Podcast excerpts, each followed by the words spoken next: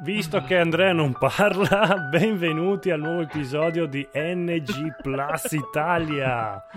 Bravo, stavo, mi stavo preparando, stavo facendo il rossino scuro. Minchia, mezz'ora perditi, allora metto la musichina, eh, quando parte puoi parlare. Ma sì, ma ci voleva prima un po' di musichina, no? No, creare la... dovevi partire con ciao raga, amici della notte. Esatto, carissimi amici, benvenuti nel nuovissimo episodio di N G Plus Italia. Questa sera con noi il Codolo. Ciao, parla un po' più vicino al microfono, se no non ti si sente. Il buon Enrico. Ciao. Il mitico Stan. Buonsoir. E abbiamo il ritorno del graditissimo Carlo. Hello. Bene, bene, bene, bene, bene, bene, bene, bene, molto bene, basta cazzate e direi di iniziare subito con le news veloci! Io volevo dire una cosa, che il buon Stan è diventato talmente sensibile, sì, che l'altro giorno è diventato talmente in sintonia con la mia parte femminile, che l'altra, che l'altra mattina via Skype, via testuale, mi ha fatto ciao, io gli ho detto ciao, e lui mi ha detto... Perché hai le palle girate? Io, ma porca puttana, come cazzo hai fatto a capire che vuole le palle girate da un ciao? È perché si sente da come l'hai scritto. Eh, vabbè, ok. È andata proprio così. Eh, di di no, c'ho la, c'ho la cronologia registrata. Ha sbloccato il settimo senso. Sì, no, veramente, è pazzesco quanto è sensibile questo artista. Io ti conosco, ma veramente, ti capisco. Oh, mi sono girato per vedere se eri lì in parte a me. Vai, sigla del telegiornale per le news veloci. No, no, no, adesso niente sigla. Ho deciso che le sigle le facciamo noi a, a braccio, così. Così. Allora, news, notizie veloci! Yeah! Vai, Enrico, via. Vado io. Allora, allora. Eh, Capcom, beh, ne ho trovate solo tre oggi. Allora, Capcom ha reso noto che produrrà il primo Dead Rising su P C, P S quattro e Xbox One. Ah, è vero, ho visto. All'ep- io... ah, sì. All'epoca l'avevo giocato su trecentosessanta perché era il primo gioco che mostrava un po' la potenza della console perché muoveva miliardi di zombie a schermo. E... all'epoca l'avevo anche finito, però mi ricordo un sistema di salvataggio abbastanza infame e anche era difficilissimo fare il finale giusto. Però è stato un gioco divertente. Il due l'ho appena cominciato, dopo l'ho, l'ho mollato perché non sono riuscito ad andare avanti, però questo primo capitolo può essere interessante recuperarlo. È un bel giochillo, un bel giochillo. Il primo Dead Rising aveva quella merdata delle missioni a tempo. Sì, dovevi fare un sacco di robe a tempo, se no non riuscivi a, vabbè, non dico il finale, a prendere il finale giusto, diciamo. Vabbè, è un gioco uscito quindici anni fa. Eh, vabbè, ma se qualcuno ah. se lo rigioca adesso che è in H D... E... Ma mi sa che quella cosa l'ha mantenuta in tutti, più o meno. Oddio, eh, sai che non lo so. Io il spero che... Qui... Io senti... cioè, sentire dagli altri, dagli altri podcast mi sa che più o meno è rimasta. Forse nel tre non c'è. Mm. No, io spero che, no. che qua abbiano almeno cambiato il sistema di salvataggio perché qui potevi salvare, avevi solo uno slot di salvataggio, quindi se salvavi una partita sbagliata eri dopo metà gioco che eri con poca energia e roba che non riuscivi più ad andare avanti, eri fregato, dovevi cominciare dall'inizio. Ah, è vero, come ci suggeriscono, ci suggeriscono in chat, il buon Luca gioco troppo poco ha portato il due sul canale, è vero, mm. Dead Rising due sul canale gioco troppo poco. Via, marchetta finita. Prossima news, vai. Prossima news, vabbè, l'avete visto tutti, Nintendo ha ufficializzato la commercializzazione di un nuovo N E S, un mini N E S, un N E S in miniatura. Nessino. Bellino. Sembra che, sembra che costi sessanta euro più il pad, l'eventuale pad dieci. No, eh, il secondo no. Pad dieci euro. Ah, il primo sì. È incluso. E la figata è che praticamente questo qua ovviamente ha l'uscita H D M I, quindi lo potete collegare sulle televisioni, sulle televisioni moderne, avrà dentro trenta giochi. Eh, la pecca secondo me è che questi, eh, questi nasce e muore con questi trenta giochi, non è possibile né, né collegarlo a internet per scaricarli dallo store né collegarli a una periferica di, di archiviazione. Bene, allora vai con l'elenco dei trenta giochi e breve recensione di ognuno ah, di essi. Ammazza. No, ascoltatevi l'episodio del fungo nel tuo tubo dove io li dico tutti ah, quanti. Ah sì, è vero. Con vabbè, ci sono i super classiconi, Bubble Bubble, i, i Super Mario Bros, Zelda. E allora, cioè... ho detto di, di ascoltarsi il fungo nel tubo. Eh? Esatto, ascoltate il fungo nel tubo. Eh. E, mi togli il pubblico, clic eh, e mi piace a, al mio podcast. Esatto. E ultima news, eh, come si chiama? Dotnod e Square Enix hanno annunciato che il primo, il primo episodio di Life is Strange sarà gratuito da oggi, da, da giovedì ventuno, sia su P C, P S tre, P S quattro, trecentosessanta e Xbox One. Io eh, l'ho preso. A tempo sarà no, sempre... No. A tempo indeterminato. Eh, c'è un buon contratto, dai. Io non l'ho giocato, però ne ho sempre sentito parlare strabene. Quindi... Bene, bene, bene. Andate a scaricare il fungo nel tubo dove fanno la recensione di questo gioco. Shhh, voi dite che c'è la recensione. Allora, sì, sì, sì, vai, c'è. Codolo, parlaci del fenomeno del momento. Di cose... No, in realtà non volevo parlare del fenomeno del momento.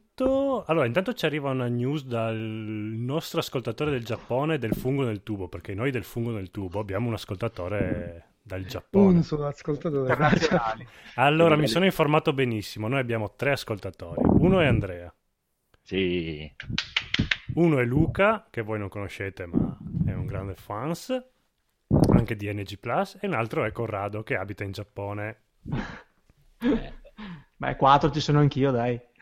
E quattro ci sei anche tu, Enrico. Ok, beh, abbiamo quattro. E che poi faccio... io che ogni tanto mi riascolto. Sì, che poi facciamo cento ascolti, quindi non so quante volte riascoltate il fungo. Comunque, il buon Corrado, nostro grande fans, ci ha detto che Pokémon Go non è ancora uscito in Giappone all- all- all'alba di oggi e i server non sono neanche attivi, quindi non possono neanche fare oh, la pick-up lì, il coso per... Sì, mm. da...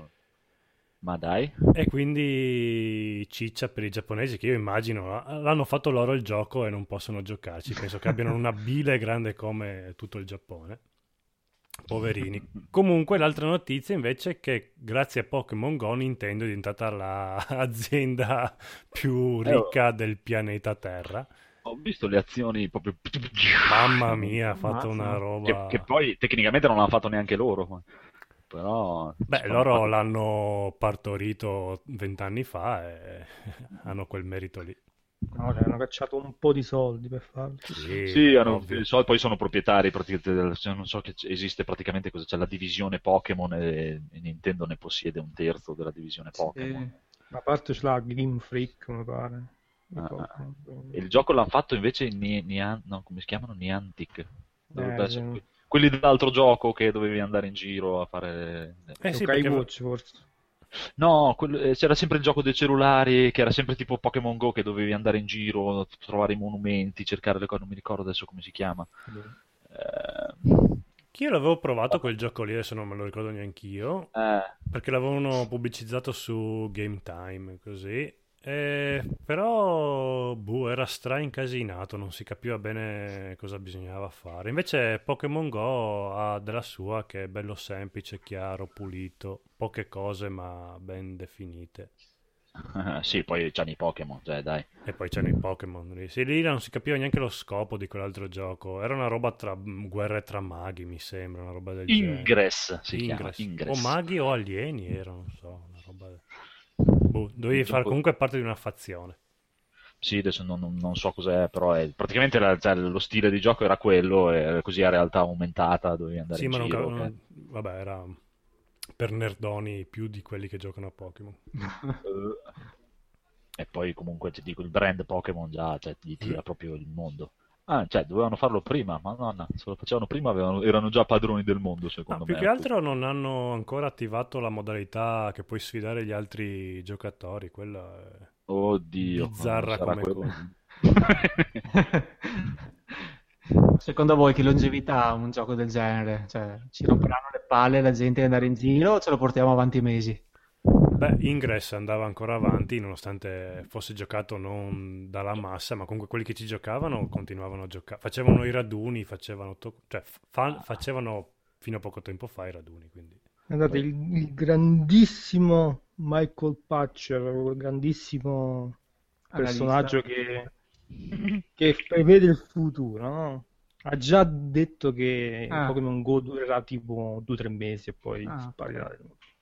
Il gran... Lo dice il grandissimo Mario Taccio. Beh, due o tre mesi mi sembra proprio poco, poco, poco, però... Vabbè, ha detto che avrà vita breve, eh? diciamo. diciamo che è molto no. più accattivante rispetto a Mitomola, quell'altro. Sì, mi Mamma sa. Mia. Noi non ci stiamo giocando nessuno, però Mumu si è persa dentro Pokémon, la serie tivù su Netflix. No, io ci ho giocato una settimana, è anche divertente col fatto che devi camminare. Paola ci sta giocando abbastanza, lavoro permettendo. Eh, no, no, non è una brutta idea. A parte il no, fatto ma noi... che... Perché cioè, come dicevo prima, praticamente nel mio cellulare non c'è, io, l'Asus non c'è, non so se sia un problema perché ho KitKat, cioè Android un po' vecchio, eh. E, e invece Bubu ha il discorso che ha un leggero problema di, di, di dipendenza, quindi è meglio che non lo prova. È meglio che non lo prova perché l'ultima volta che gli ho fatto provare un gioco l'ho dovuto staccare a forza dopo tre o quattrocento ore di gioco ininterrotto. Okay. Un leggerissimo problema. Così finisce anche il telegiornale. Questo le senti? Eh sì sì, esatto. sì sì. Bene bene bene. Pokémon Go. Beh, comunque aveva poco anche da intossicarsi perché erano più le volte in cui i server non funzionavano che se no. E eh, poi devi andare in giro. Eh, sì. eh. Va bene, prossima notizia. Io ho messo la classifica de- delle vendite della settimana dal quattro al dieci luglio. Vai! L'ho messa perché c'erano titoli abbastanza strambi in classifica. Allora, top dieci console games. Al primo posto Mario e Sonic ai giochi olimpici. Al secondo Vai. posto Valentino Rossi, che poi l'ho visto nello store già tipo a dieci euro venduto. Ah, Madonna. Sì, quello dello store della PlayStation era in offerta, non so se proprio a dieci euro, ma era un prezzo del genere. Te guarda su Steam. Eh. Poi al terzo posto c'è G T A cinque ancora, io mi chiedo come fa ad andare avanti. Al quarto posto Call of Duty Black Ops tre. Ma il G T A cinque è su perché sono tutti i miei account, io lo compro per ogni account. Come Witcher. Esatto, infatti, dieci milioni delle, infatti la, la, la, la notizia di Witcher ha venduto dieci milioni di copie, nove milioni e mezzo sono mie. No, a parte che la, è la classifica delle console, devono, ma devono aver fatto qualcosa di nuovo perché per essere al terzo posto ci deve essere qualcosa. Eh, hanno fatto la, la cosa, il D L C tipo Pimp My Ride. Ah, ok, ecco perché ah. è ripartito. Allora, al quinto posto Doom, al sesto FIFA sedici, settimo Lego, vabbè, da poi gli altri non ce ne frega niente nessuno. Eh, top dieci della, del P C, The Sims quattro. Ecco, questa ah, è un'altra sì, cosa è, sì. che... Poi al secondo Football Manager duemilasedici, al terzo Overwatch. Al sì, quattro ma... di nuovo The Sims quattro e poi c'è Dark Souls. Come di nuovo? Il P C, cioè al primo e al quarto eh, devono essere due. Ah, una è la versione limitata e una è la no. versione no. normale. E comunque al... The Sims è sempre in testa, eh. Ma queste sono le vendite fisiche o quelle digitali? Mm, Chissà, sai che non lo andate, so. Andate a scaricarvi la puntata del fungo nel tubo in cui ne parliamo, che... esatto. ah, sicuramente ne abbiamo. Boh, hanno messo anche una classifica vendite della PlayStation due, quindi che cazzo sì, al primo posto Disney pensa in fretta, ecco. ah, Buzzer, perché... ba- è della Buzzer quello. Ah, poi al secondo posto c'è W W E SmackDown, quindi questo vi può interessare oh. a te. duemilaotto al secondo Beh, posto in... poi ci sarà un P E S o un FIFA, scommetto, nella PlayStation no. due. sì. eh, FIFA zero nove Platinum Electronic Arts. Beh, però è al settimo posto, eh. FIFA duemilanove. FIFA duemilanove. No, perché so che comunque i FIFA li, fa... li continuavano a fare per la PlayStation due. Magari eh, cioè, sì, il motore sì, era sì. sempre quello, cambiavano solo i nomi delle squadre, eh, i giocatori. Ci mettevano la versione per la Wii. Eh. Sì, però la gente li comprava. Comunque, se voi andate a comprare FIFA duemilaundici, potete vedere anche casa mia, perché quando il Portogruaro era in Serie B... hanno fatto lo stadio di Portogruaro, eh, tra cui si vede anche il mio appartamento, quindi grande storia. L'avrò detto mille volte questa cosa qua, ma comunque la, sono sempre contento di ridirla sempre sempre sempre. Bene, bello, bello. Ok, allora iniziamo. Adesso questo, ci sarà un cambio della scaletta, faremo, metteremo cose a caso, una qui, una là, una lì, una là, una là. E quindi abbiamo subito il buon Codolo, per la vostra gioia, che ci parlerà di Kung Fury Street Rage. Kung Fury Street Rage, picchiaduro otto bit a scorrimento, tratto dall'omonimo cortometraggio Kung Fury. È molto bellissimo, l'ho, l'ho comprato perché attratto dal nome Street Rage, che mi ricordava Street of Rage, la vecchia gloria della Sega, che non so se un giorno Enrico si degnerà di parlarcene. Certo. Ecco, e questo Kung Fury Street Rage in realtà non è proprio un picchiaduro a scorrimento, ma è quasi un rhythm game, perché allora i comandi sono questi. Vabbè, immaginatevi il classico picchiaduro a scorrimento alla Street of Rage, Double Dragon. Solo che non potete muovere il personaggio, potete, avete solo due tasti, pugno destro e pugno sinistro. In base a come vi arrivano i, i nemici a destra o a sinistra dovete schiacciare l'apposito tasto. Però la difficoltà qual è? Che se lo schiacciate troppo presto, schivate, non, non fate in tempo a colpire il nemico, perché il vostro personaggio fa un piccolo scatto da quella direzione e quindi il nemico vi colpisce. Se invece lo colpite potete iniziare ad annellare una serie di combo e diventa, è come giocare a Batman Arkham Asylum, però in otto bit, in picchiaduro orizzontale. Molto bello, fatto molto curato, grafica curatissima, musiche bellissime, infatti devo recuperarmi la colonna sonora. E non ci credevo, ma invece difficoltà bella alta, come altissima no, perché riesco a giocarci, però abbastanza impegnativo come i vecchi giochi da bar. E adesso è in offerta a tre euro, quindi andate a recuperarlo. È in due D, è in proprio due D stile sedici bit proprio. Sì, super anni ottanta tutto, visivamente, le musiche, tutto quanto. Sì, sì, no, ma in realtà le musiche sì, sono anni ottanta, ma tipo mh, Hotline Miami come, sì, sì, sì. come stile. Graficamente hanno messo anche quell'effetto da C T R lì, da monitor, da schermo eh, tubo catodico, che io dopo un po' trovo anche un po' fastidioso, perché all'inizio mi fa un po' sorridere questo effetto bombato, dopo mi rompe anche un po' i coglioni. Però eh, questa cosa che invece che non puoi muovere l'omino ma devi andare a ritmo, a seguire un ritmo, è una figata pazzesca. Proprio hanno reinventato i picchiaduro a scorrimento. E i boss di fine livello sono divertenti, sono, ah, tipo, sono tipo met- quelli di Metal Slug come tipo di boss, molto divertenti, bello bello, no, no, non ci speravo.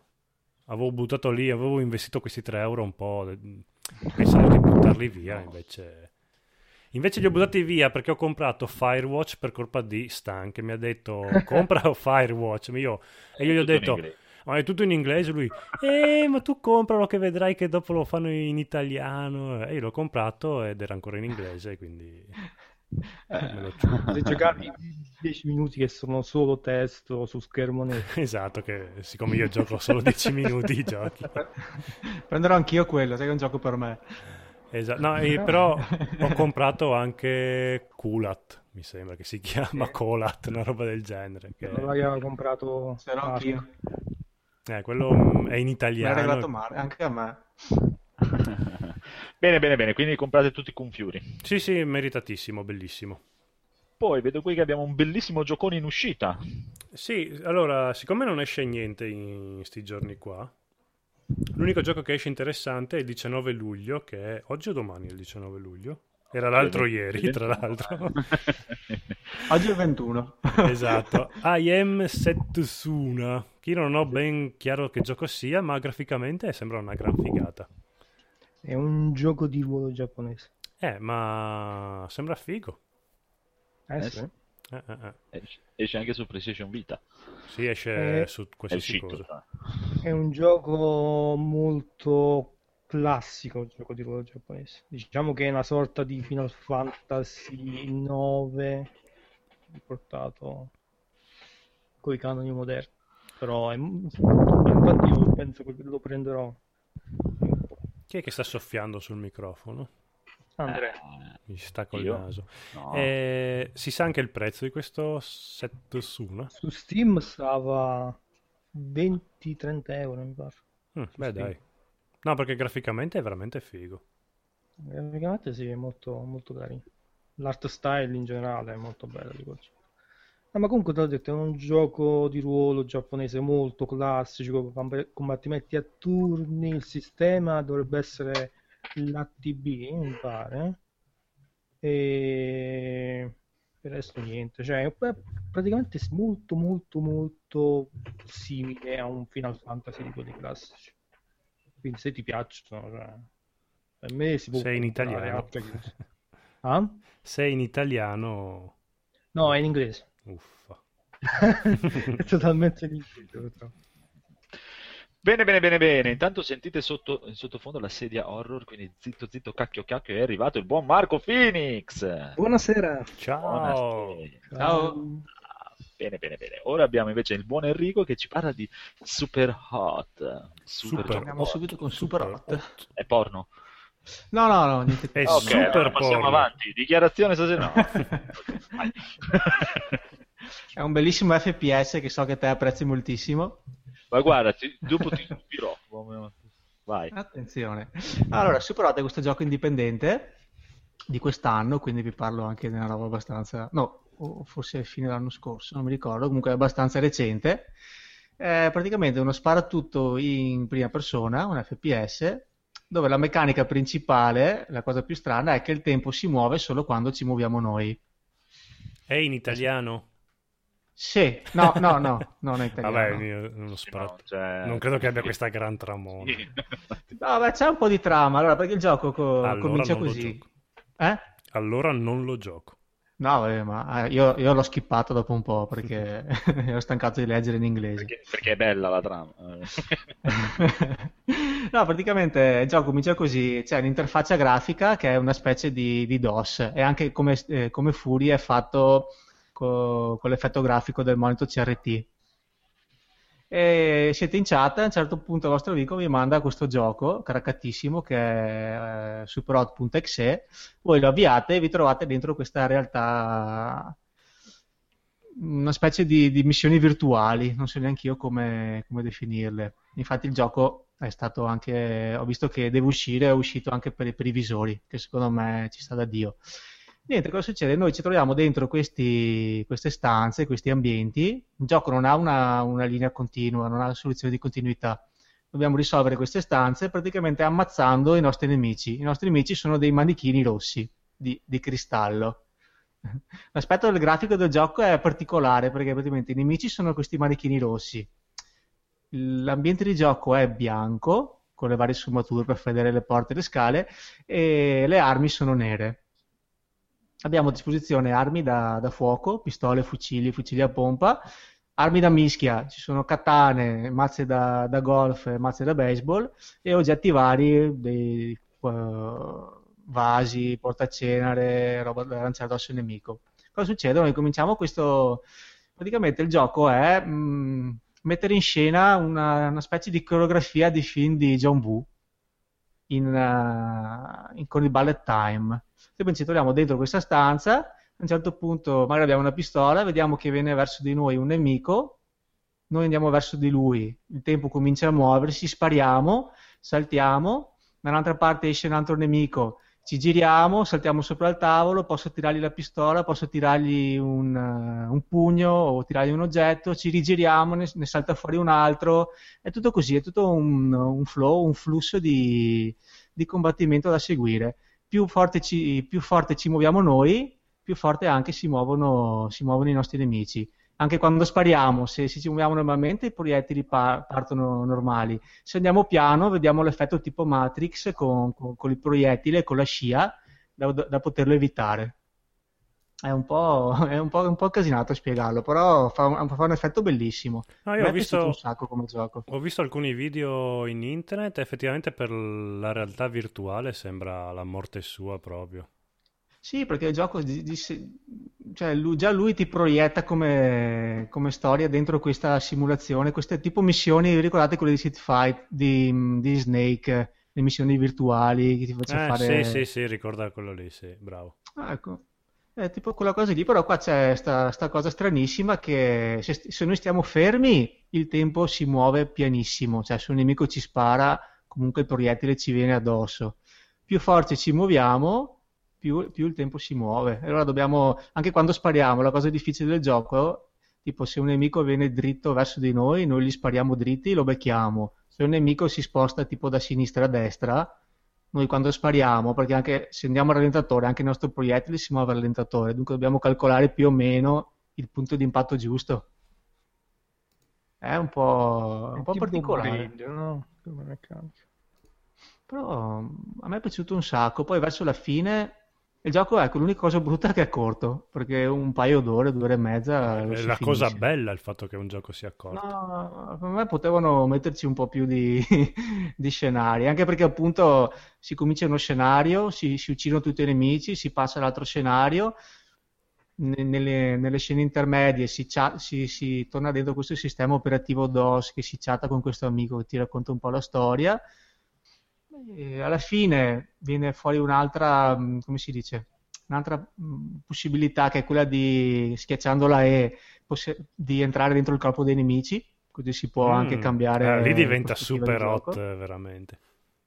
Esatto, sì, si penetra dentro i nemici. Esatto. Però è bello perché comunque ogni schema lo si può affrontare in modo diverso, perché si può decidere a chi sparare. Per esempio una volta posso cominciare a sparare i primi due, invece posso prenderli a pugni. Poi ma veramente invece magari le, le armi, comunque a schermo non c'è niente, eh? Un colpo solo e si muore, sia che noi colpiamo un nemico che il nemico colpisce noi e siamo morti. E le armi hanno veramente pochi proiettili, mi sembra tre volte si può sparare, e anche la ricarica è lenta, quindi non so, ad esempio io posso sparare al primo nemico velocemente, poi se il secondo nemico che mi viene incontro mi sta per sparare, io non riesco a caricare, posso lanciargli la pistola. Una volta che, le, che colpiamo un nemico, lui perde l'arma, posso raccogliere la sua arma, girarmi perché da dietro arriva un altro e sparargli, saltare e lanciare l'arma a un altro. È veramente, immaginatevi un film o la Matrix o la John Woo.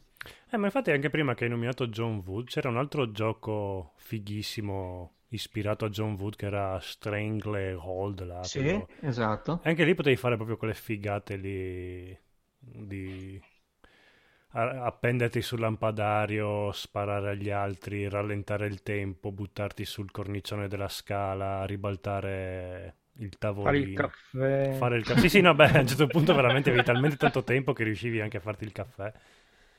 No beh, qua è tutto molto molto molto semplificato, perché appunto hai solo un tipo di nemico, ma hai tre tipi di armi, eh, non è che puoi fare molto, però c'è questo bullet time continuo che, si, che, si, che più veloce che andiamo noi più veloce si muove, se no comunque c'è sempre questo bullet time. No, secondo me merita, gli darai una possibilità, spero che facciano uscire qualche pacchettino con le mappe, perché qualche, qualche schema in più. Dopo quando lo finisci tipo puoi rigiocarlo, ti dicono giocalo spoiler, magari, spoiler basta. Bisogna sempre fermarti a un certo punto.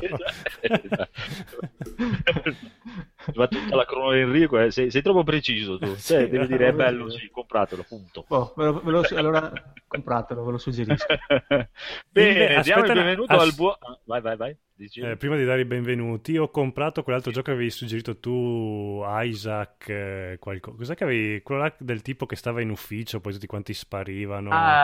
Um, Stanley Parable. Ecco, fa cagare. Cioè, mi hai fatto buttare via cinque euro. Però ti voglio bene lo stesso. No, Ma quanti finali hai fatto? Due.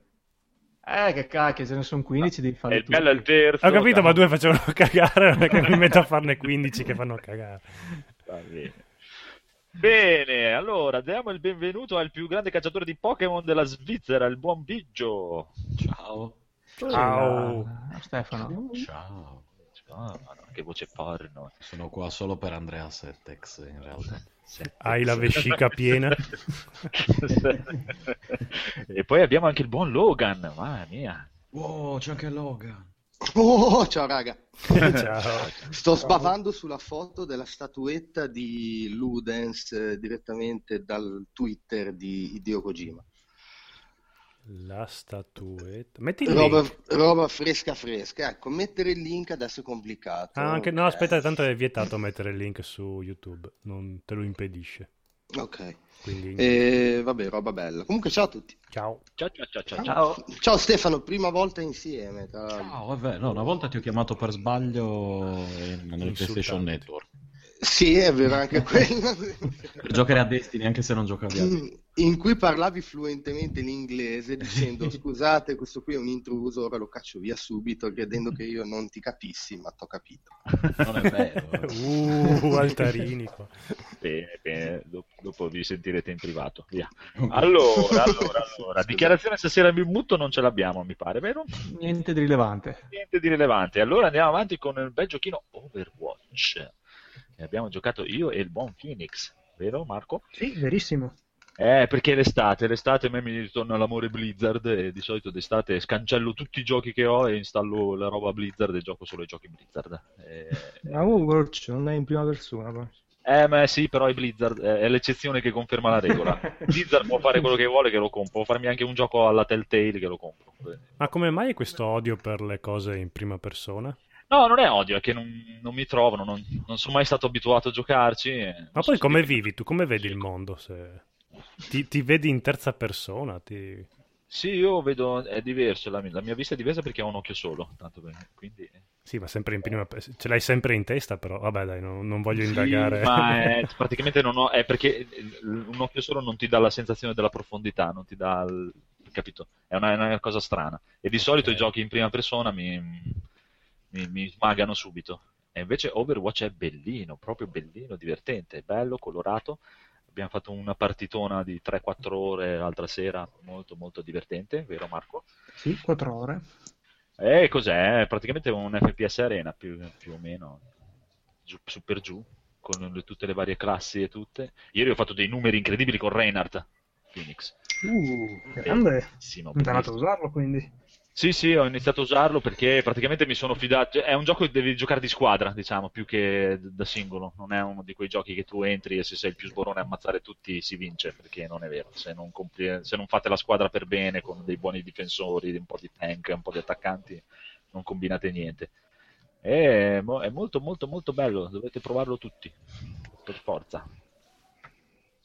Non bene, so, io avevo comprato io Destiny... Mm, vai, Stan, io, vai, vai. Io l'ho sentito solo per uh, il culo della tipa che è stato censurato eh, ah, sì, è stato solo per di... quello.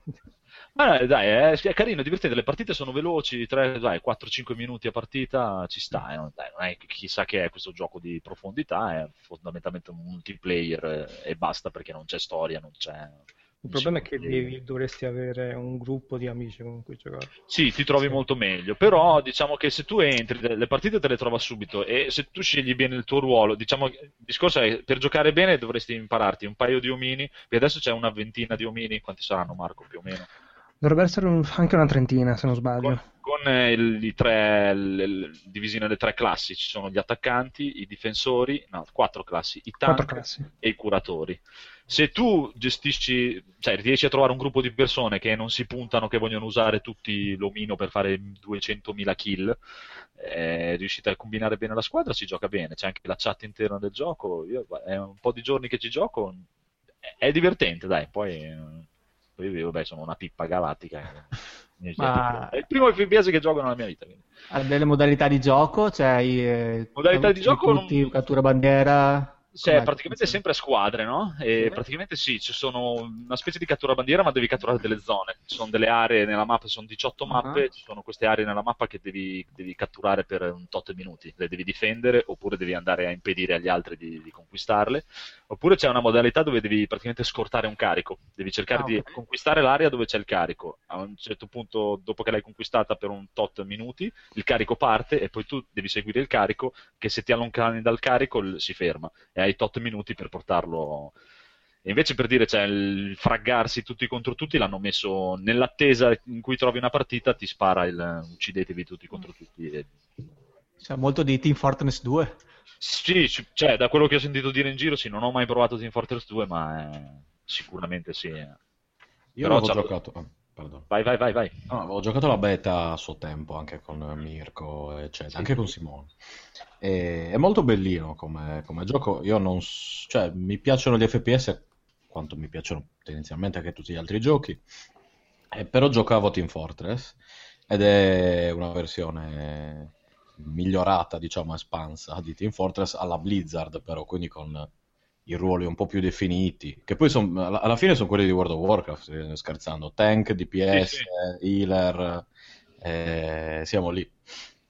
Però sì, sì, è molto, cioè, come al solito, appunto, classico Blizzard, quindi super rifinito, super eh, ben fatto, eh, però non, non, alla fine poi non l'ho, non l'ho preso, devo dire la verità, anche perché servirebbe un po' il gruppo, magari. Cioè, a giocarci così F P S su console, non lo so, con Destiny aveva, cioè, abbiamo il clan nostro di free playing, eh, non solo, diciamo, quindi più o meno c'era la c'era quella cosa lì.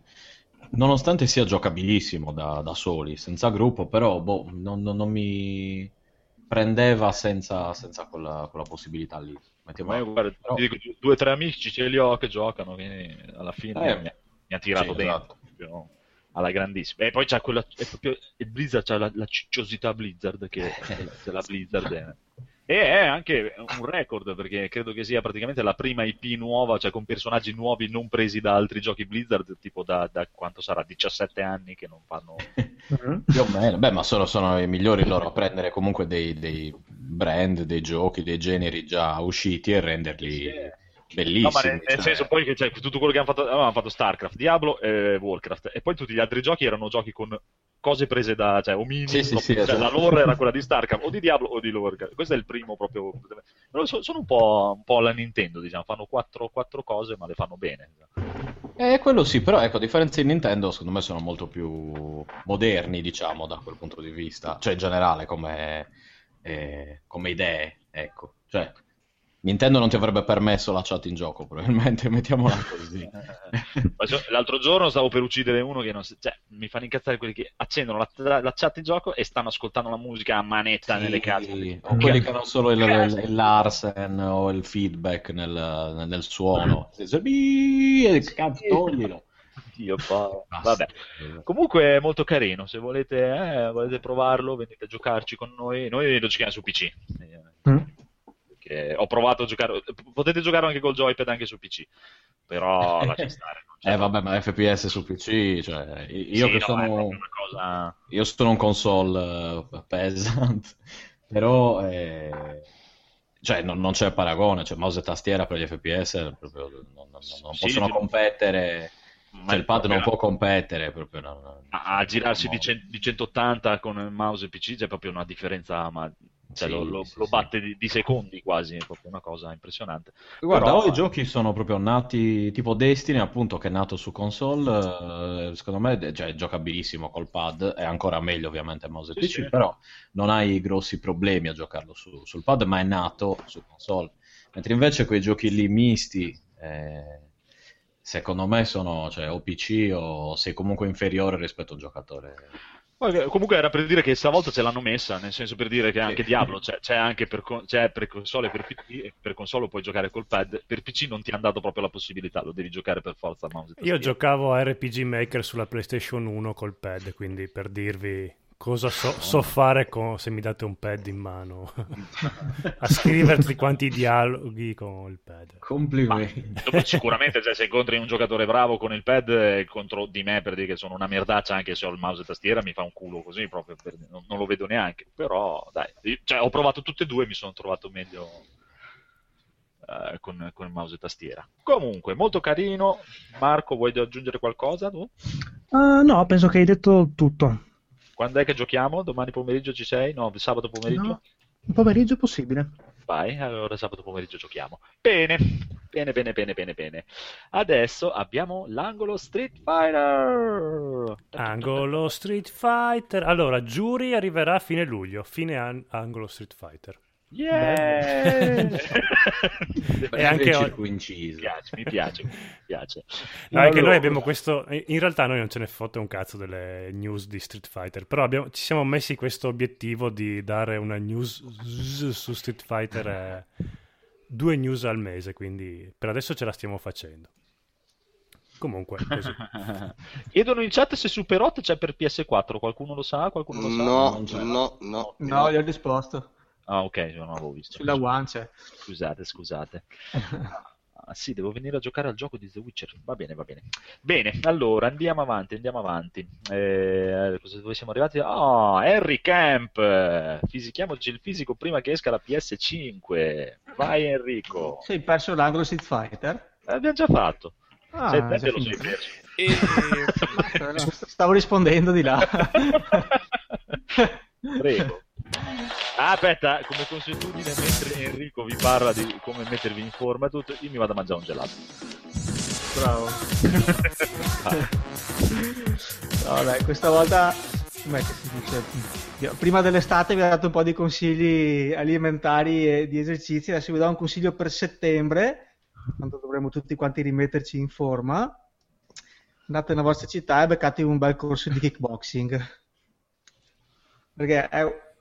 non so se avete mai praticato. Eh, io, ma sì, mamma mia. Io sì, ho fatto sette otto anni. È praticamente un mix, proprio detto a soldoni soldoni, tra pugilato e calci del karate. Esatto. Una cosa che vi aiuta un casino a, a smaltire un po' di ciccia, a tonificarvi, fa, fate anche un sacco di, di attività fisica. Posso dire che con questa rubrica stai un po' esagerando, perché, in, perché? spingerci a, a fare kickboxing mi sembra un po' fuori aspettative proprio. No, perché è uno sport è normalissimo come tutti gli altri. Eh, Andrea, è bello. Quanti anni avevi quando l'hai fatto? Eh? Andrea, quanti anni avevi quando hai fatto kickboxing?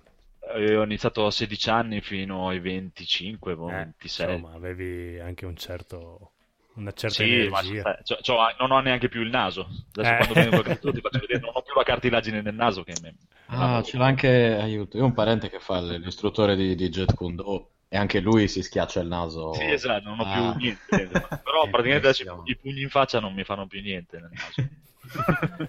Scusa, ne prendi abituali, cioè ti capita per strada di prenderli? No, ma io, guarda, ti, onestamente, ti, cioè, da, da ragazzino ero uno scavezzacollo, cioè, proprio un assassino bastardo che andava in giro a rompere il cazzo alla gente. Da quando ho iniziato a fare kickboxing, anche mentalmente, cioè, mi sono messo in pace con me stesso, non ho più rotto le palle a nessuno. Da quando ho iniziato a fare kickboxing non ho mai trovato da dire con nessuno in vita mia.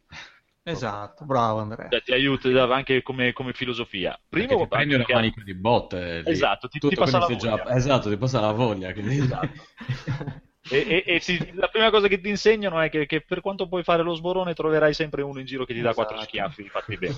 E allora... Che da me si dice è quello del, forma... del formaggio.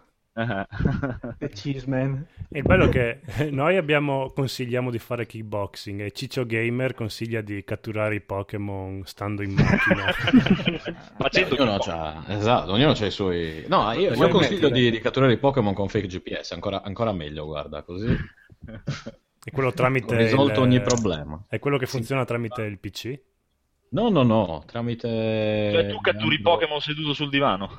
Sì, sì, va tendenzialmente dal cesso. Shh, non, lo, non lo dire a Mumu, perché se lo, dice, se lo viene a sapere Mumu è la fine. Yeah. No, perché mi, mi, nel senso, alla fine mi sono reso conto che più o meno, cioè, in casa lavoro ogni tanto così in giro, ma non è che esco appositamente per catturare i Pokémon. Anche perché poi magari becco uno tipo Enrico e mi gonfia di botte. Ma con questa cosa qua puoi andare tipo anche a catturare i Pokémon in Giappone, stando sul sì. tuo divano in Svizzera? Ah. Allora, sì, io sono andato precisamente eh, in un'isola in Corea del Sud dove avevo letto un articolo, eh, eh, però non c'era niente di incredibile. Poco migliori in realtà li ho trovati nella stazione centrale di Zurigo. Eh, no, cioè, che, che, tu dici, ma perché non vai alla stazione di Zurigo, cioè, di Zurigo a prenderli? Perché non mi va? Non ho nessuna voglia. Che c'è la brutta Beh, gente. Comunque no, perché devo andare lì? State calmi che state divagando, stavamo parlando di kickboxing. Eh no, no, appunto, ho parlato di, kickbo- di kickboxing per evitare le botte, quindi non sono andato. È pericolosissima stasera, c'è tre ridurivo, guarda, proprio, cioè, lascio, c'è un poliziotto ogni venti metri, credo. Quindi... Eh, bene, niente, bene. Se volete informazioni su Fake G P S come rompere Pokémon Go, fatemi sapere. Vi serve un cellulare con Android e il root. Ah, bello, tanta birra. Bene, hai finito con i kickboxing o... No, vabbè, dai. C'erebbe tanto da dire, ma ovviamente ti ho, ti ho smonato. Con un podcast a parte ci vuole. Esatto. Bene, bene, bene, bene. Il nostro buon Luca gioca troppo poco, ancora in ferie, mi sa, o no? Vabbè. Ammazza. Allora, Marco, Phoenix, parlaci di Monster Hunter Generation. Sì, allora, vi parlo dell'ultimo capitolo da appunto della saga di Monster Hunter, esclusiva per Nintendo tre D S. E si può dire sia un more of the same degli altri capitoli, semplicemente, per farla molto alla breve. Ha tutte le caratteristiche dei vecchi, con, a parte una grafica migliorata, una fluidità migliore dei comandi, dei vari attacchi, eccetera, eccetera. Cosa molto simpatica è che non serve assolutamente aver giocato gli altri capitoli. Ok. Perché questo gioco qua è fatto in modo tale, all'inizio siamo di fronte a una, a una serie di tutorial veramente enorme. Ci saranno almeno una, a contarli saranno una quarantina di tutorial da poter affrontare. Mm, Perché in un gioco bello. come questo non... Vabbè, sì, però in un saranno gioco una cosa... Ti... O no? Come, scusa? Sono utili in un gioco come Monster Hunter se non sì, c'è. Sì, sì, sì. Anche perché sono, si può dirci, sono cinque, almeno cinque tutorial per ogni tipo di arma possibile da usare all'interno del gioco. Magari do- dopo un po' rompono il cazzo, però. Sì.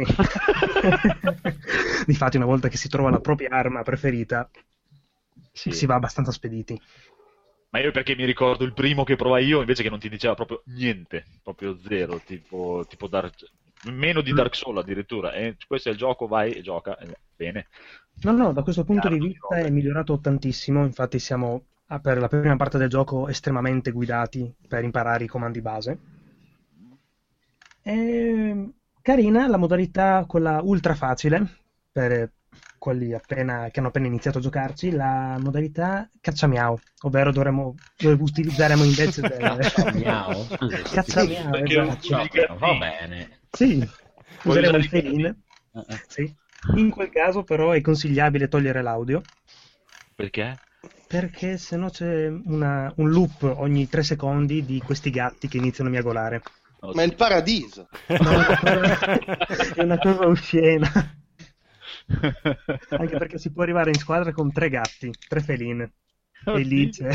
Concertino, però. Sì. Bello, sì, sì, bello, bello. E la storia non c'è più, vero? La, la modalità tipo storia come Monster Hunter quattro l'hanno tolta quella? No, c'è, c'è, c'è, c'è. Ah, c'è. Si parte che si è in questa prima città dove si inizieranno a fare i primi incarichi per salire la classifica all'interno della corporazione, poi si sviluppa un certo tipo di trama che il gioco l'ho appena iniziato, sì, non, non so dirvi altro, sinceramente. Ah, cosa negativa è che non c'è un comando di lock on. Ah. C'è un comando temporaneo che puoi magari indirizzare la telecamera quel secondo verso il nemico che t'ha visto, se no poi è tutto in base alla tua abilità nel mirarlo con i comandi, con il pad. Bello, bello, bello, bello. Eh, non serve il lock-on, dai. eh, Ma io, ti, io quello della PlayStation Vita non lo uso, cioè della, mm-hmm. poi quello della P S P non lo uso. Eh, ma su New tre D S X L il, i comandi della telecamera sono un po' ostici, nel senso bisognerebbe una mano, avrebbe bisogno di una mano in più quasi per poterlo gestire al meglio.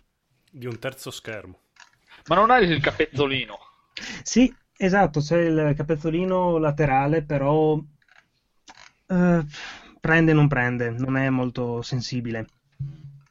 Mm, bisogna che me lo farai provare. Non lo farai provare prima il di capezzolino. No, fagli provare il capezzolo prima che... Voglio provare la consistenza. La sensibilità. Io ho giocato un solo Monster Hunter e dopo un po' di ore di gioco mi sono reso conto che stavo facendo del lavoro non l'ho retribuito. E ho deciso di smettere completamente. Ma hai provato come me, hai provato come me quello della, della Wii? Anche sì, eh, sì quello sì. L'ho odiato io. Quello era lavoro non retribuito, cioè ah, andavi beh, lì, beh. finivi il coso, portavi lì, ti davano dei soldi, andavi lì, sai la cosa, la frase eh, lavori per comprarti la macchina per andare a lavoro, ecco, più o meno. Cioè mi sono sentito sfruttato. Anzi che adesso te ne vai a fanculo, eh, non tocco più un Monster Hunter. A me mi rilassa invece proprio. Io sono ancora quello della P S P. Della P S P? Sì, lo gioco su PlayStation Vita. Ah, ah sì, sì, sì, sì. Freedom eh, Unite. Sì, Freedom Unite. Esatto. Sì, però che poi sarebbe, sarebbe anche interessante. Cioè, anche alla PlayStation Vita ci sono cinque giochi interessanti e sono tutti di altre console, tra l'altro. Non di della PlayStation Vita, quindi... Sì, esatto, sono non tutti... So. PlayStation uno per gli S P, quelli che eh, gioco. Eh, però, appunto, a me dà sempre l'impressione di, di lavorare, proprio. Cioè, di, di, fare, di svolgere un lavoro, perché poi era anche difficile. Cioè, mi ricordo le, se le ore del mostro che ti uccide, ti butti a terra, mi riportano indietro, allora vai lì, ti fai il mazzo, cerchi... Sopra... Poi ti dai i soldi e poi ritorni lì per catturare di nuovo. Lo stagista. Maledetto. Va bene, va bene. De- devo provarlo, voglio provare prima di comprare le tre D S, però mi intriga molto, molto, assai, assai. Bene, retro gaming, che passione! Enrico, oh yes. Outrun. Oh yeah, visto che qua abbiamo anche l'esperto mondiale di retro gaming. Ah, Stefano, ah, devo dov'è? Stare... La, dove, dov'è? Così me lo, me lo presentate. Devo stare attento a non dire fregnacce. No, no, no, no, no sono tranquillo. Io, io annuisco sempre, tanto, non c'è nessun problema. No, allora, inizio, qua parliamo di Outrun. L'ho messo perché praticamente è uno dei giochi più estivi che ci siano, secondo me. Eh, uno sì. dei giochi estivi per eccellenza. E, beh, penso che lo, che lo conoscete tutti. Il gioco è questo gioco arcade di, di corse automobilistiche. L'ho visto una volta. L'hai no? visto? Beh, penso sia l'unico gioco che resiste ancora nelle sale giochi balneari della nostra esatto. costiera italiana. È un gioco dell'ottantasei della Sega, eh, ideato da quel genio che secondo me è Yu Suzuki. Magari forse è un po' meno famoso de- degli altri nomi, però lui è un grande secondo me perché spazia veramente nella sua carriera, ha spaziato per, per un sacco, ha fatto un sacco di successi di, di, di generi diversi, partendo da Spice Harrier a, su- a Super and Gone, ovviamente Outrun, Afterburner, poi ha fatto la, la serie Virtua, Racing, Fighter, Virtual Cop. E lui non è quello e, di Shenmue? Eh, è Shenmue, ah, esatto. Okay. Eh beh, sì, no, il primo coglione proprio. Sì, un ma giochi, perché... un giochino. Sì, un... È bello, mi piace perché lui spazia da giochi di corsa, giochi spaziali, giochi di guida, a Shenmue, a... veramente a... una persona veramente poliedrica. Comunque, ok, il gioco... È molto semplice, siamo alla guida di una Ferrari testa rossa cabrio, che è un modello che comunque non esiste. La visu- eh, il motore di gioco è quello di eh, Space Harrier, un motore, un'evoluzione, quindi vediamo la, la macchina da dietro e il gioco all'epoca è, ha fatto veramente scalpore per la grafica tridimensionale, anche per il livello di dettaglio era iperfluida. E, la è, musica. E la, la musica, sì, è stato... All'inizio del gioco si poteva scegliere anche la colonna sonora, tipo come se fossimo in, in auto usando l'autoradio. E ci sono tre, tre brani, era eh, diciamo, formata da tre brani che erano Magical Sand Shower, Passing Breeze e Splash Wave, che vi, che vi consiglio di cercarvelo su YouTube perché beh, sicuramente ve li ricordate appena li sentite. No, accennacele tu. No.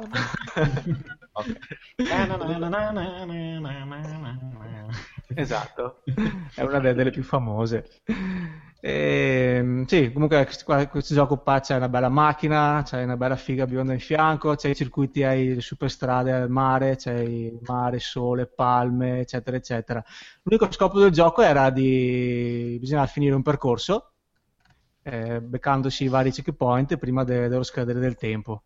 Eh, l'unica cosa che era da fare era evitare i veicoli che, che procedono nel nostro, senso, nel nostro stesso senso di marcia e se si usciva fuori strada si rallentava, se si, si schiantava contro un veicolo la macchina si ribaltava e si veniva catapultati fuori, però non era niente di, di violento, si rientrava in macchina e si ripartiva subito, perdevi solo un botto di secondi. Come nella realtà. Esatto, ti capotti, vieni captato fuori, torni in macchina e via. Quante volte Andrea non l'ha fatto nella sua vita? Quante volte eri su una Ferrari cabrio? No, con la Ferrari no, però... Oh, no. I livelli... Il gioco prevedeva cinque livelli, però c'era una caratteristica. Alla fine di ogni livello c'era un bivio. Si poteva scegliere se andare a destra o a sinistra. Era la prima volta che... Spoiler! Sì, stavo perdendo io. Gioco. È possibile che riesci a, a dire spoiler in tutti... State cecchinando i falchi tiratori degli spoiler, cazzo. E praticamente il percorso si sviluppava in modo piramidale e alla fine avevi quindici, quindici scenari differenti, che con la difficoltà crescente da sinistra a destra. Era la prima volta che un giocatore su un gioco di guida aveva la possibilità di, di, scegliere, di scegliere il percorso da, da, da fare.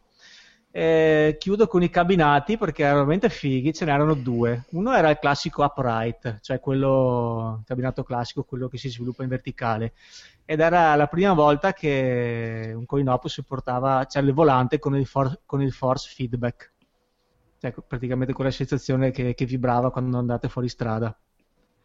E poi c'era una versione deluxe super figa, che praticamente c'era una riproduzione della macchina nella, nella quale ti potevi sedere dentro. Avevi due casse dietro per spararti la colonna sonora, avevi sempre il volante, avevi i pedali, avevi le marce, potevi scegliere tra un paio di marce, quella che ti dava più riprese e meno velocità di punta, o meno riprese e più velocità di punta.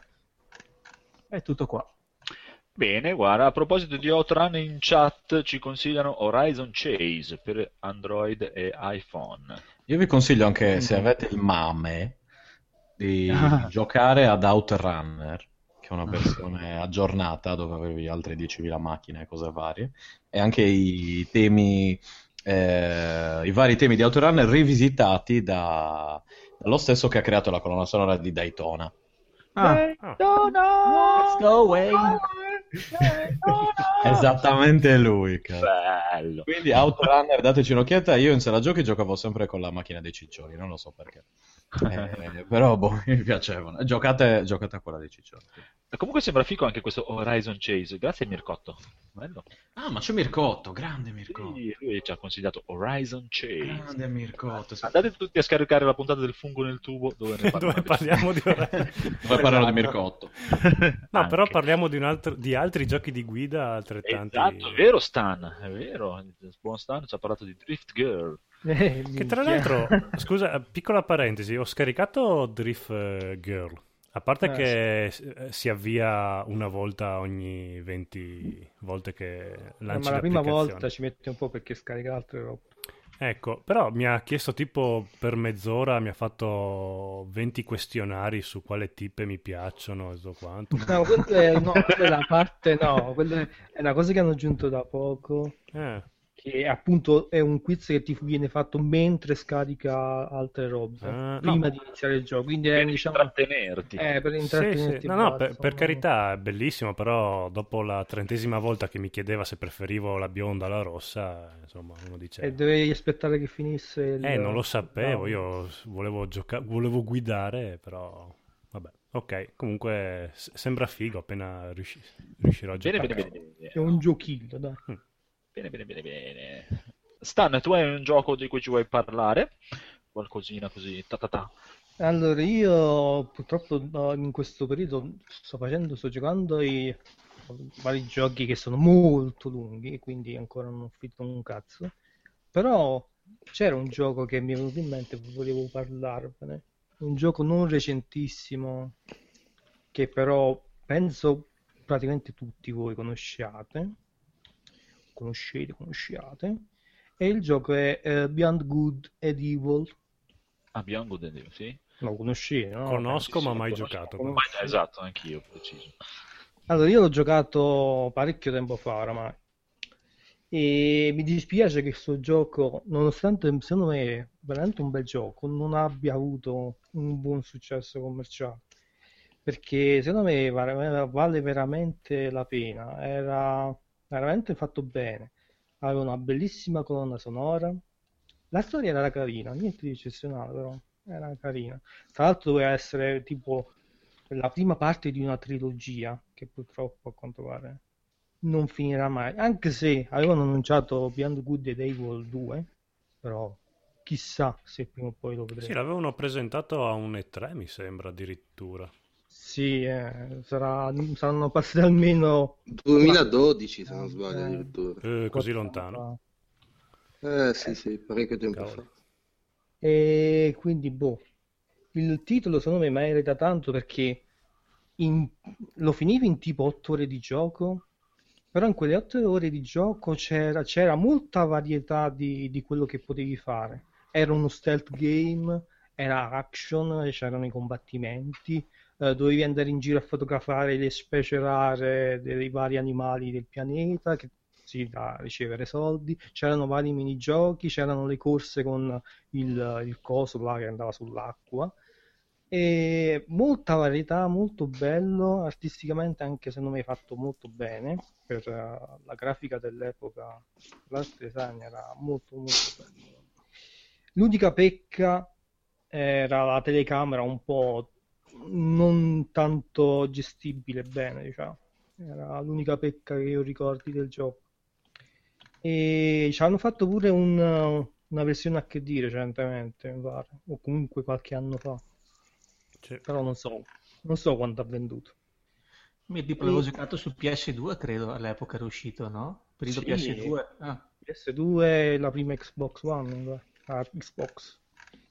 E io l'ho giocato su P C, perché almeno così ci giochi bello tranquillo, però anche su PlayStation due, secondo me, valeva giocarci. È veramente un peccato che non ha venduto un cazzo e quindi è andato un po' nel dimenticatoio. Comunque ve lo consiglio, se qualcuno di voi non ci ha giocato, cazzo, otto ore per un gioco comunque che secondo me ne vale. Buono, buono, buono. Dovreste, buono. dovreste provarlo se non l'avete mai provato. Provatelo, provatelo. Yes. Logan, tu c'hai un bel giochillo di cui parlarci? Tu che puoi mettere le mani sui giochi PlayStation che usciranno fra due o tre anni. Sì, magari. Faccio qualche anteprima. Non sarei qua, starei giocando a Death Stranding. Allora, io sto giochicchiando un gioco che poi recensirò nel numero di P S M che uscirà tra... tipo sei mesi. Sì, perché deve ancora uscire. Deve ancora uscire questo qui, è vero. No, sarà sul prossimo ancora, che è eh, Plug Incorporated. Evolved. Non so se qualcuno di voi ha già sentito il, sì, sì, il nome. Cioè, è uscito su P C un po' di tempo fa? È uscito su P C eh. un po' di tempo fa ed è nato come gioco mobile. Uh-huh. Io eh, quel gioco lì lo provai nel duemiladodici addirittura, cioè insomma fu uno dei primi giochi che giocai su smartphone e praticamente è il gioco più violento che abbiano mai creato. Ah, mi piace. Bello. Senza mostrare una goccia di sangue. Ah, non mi piace più. Allora, no, è figo perché praticamente è uno strategico in cui noi dovremo impersonare un... Uh, vari tipi in realtà di germi, di bacilli, di virus, e il nostro scopo sarà quello di eh, infettare e sterminare soprattutto l'intero genere umano. Bello. La cosa bella è che ha il classico sistema da, da droga, nel senso uno di quei classici giochi che dici oh, vabbè, faccio solo una partita di dieci minuti e poi in realtà ti ritrovi a giocarci per ore e ore di seguito e non te ne accorgi nemmeno. Io l'altra volta ci ho fatto le due di notte come niente. E... è figo perché eh, praticamente l'interfaccia è, è poverissima, nel senso che ha semplicemente il, il mondo, la mappa del mondo, no? E noi decidiamo dove far partire l'epidemia, poi una volta che questa comincia a espandersi possiamo eh, aggiungere o mh, potenziare il nostro virus per aumentarne l'effettività, aumentarne alcune caratteristiche come ad esempio la resistenza ai climi più freddi, ai climi più caldi, queste cose qui, fino poi a addirittura aggiornarne proprio i sintomi. Eh, ad esempio, non so, eh, sì, diarrea, tutte queste cose qua. Poi ovviamente in base al um, virus che stiamo impersonando, sempre tra virgolette, eh, anche i sintomi cambiano. C'è la modalità più figa, perché poi ci sono vari scenari, no? Che si sbloccano mano a mano che si riescono a, te- a terminare i precedenti. C'è ad esempio l'apocalisse zombie. si inizia, si inizia interpretando un virus normalissimo, bisogna cercare di infettare più persone possibili senza farsi scoprire dai medici, perché una volta intercettata la malattia i medici cominciano a lavorare a una cura che, se arrivata al cento per cento, alla fine vi, vi debellerà e quindi non potete più continuare la partita. Quindi i medici se diventano si... il nostro virus? Non ho capito, scusami. I medici, i medici diventano loro il virus? Sì, esatto, esatto, esatto. Bisogna poi combattere contro i medici. Però in questa modalità qua, se si riesce a eh, far evolvere abbastanza il virus prima dell'arrivo della cura, diciamo, della scoperta della cura, allora poi sblocchiamo la possibilità di trasformare le persone in zombie. Da quel momento in poi possiamo utilizzare anche delle capacità, delle abilità attive, perché mentre prima noi potevamo solo tramite i vari menu gestire le caratteristiche dei, del, del virus, una volta diventati zombie sblocchiamo l'abilità di eh, poter spostare orde di morti viventi da un continente all'altro, oppure quella di fare risorgere i morti in un paese specifico.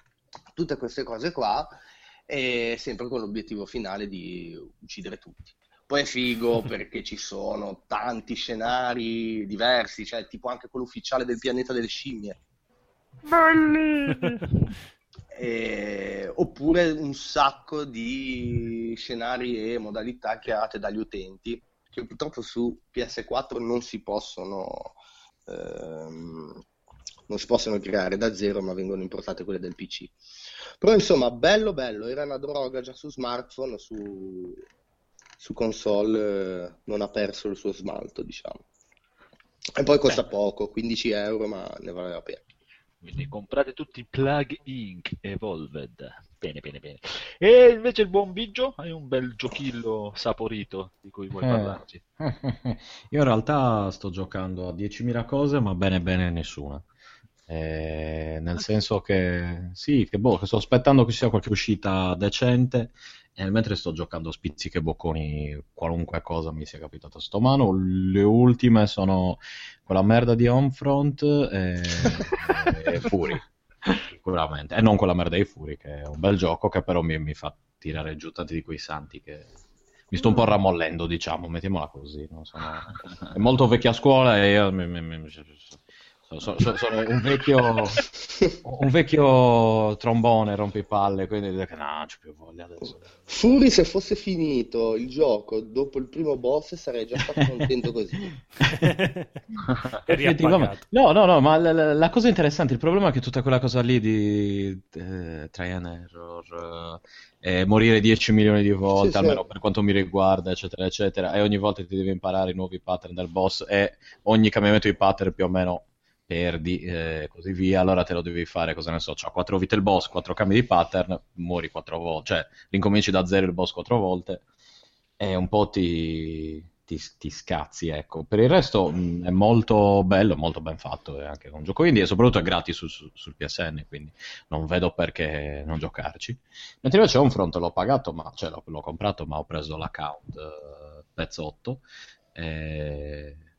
e per fortuna che ho preso l'account pezzotto, perché sapevo che era, che era uno schifo, e uno schifo si è rivelato purtroppo.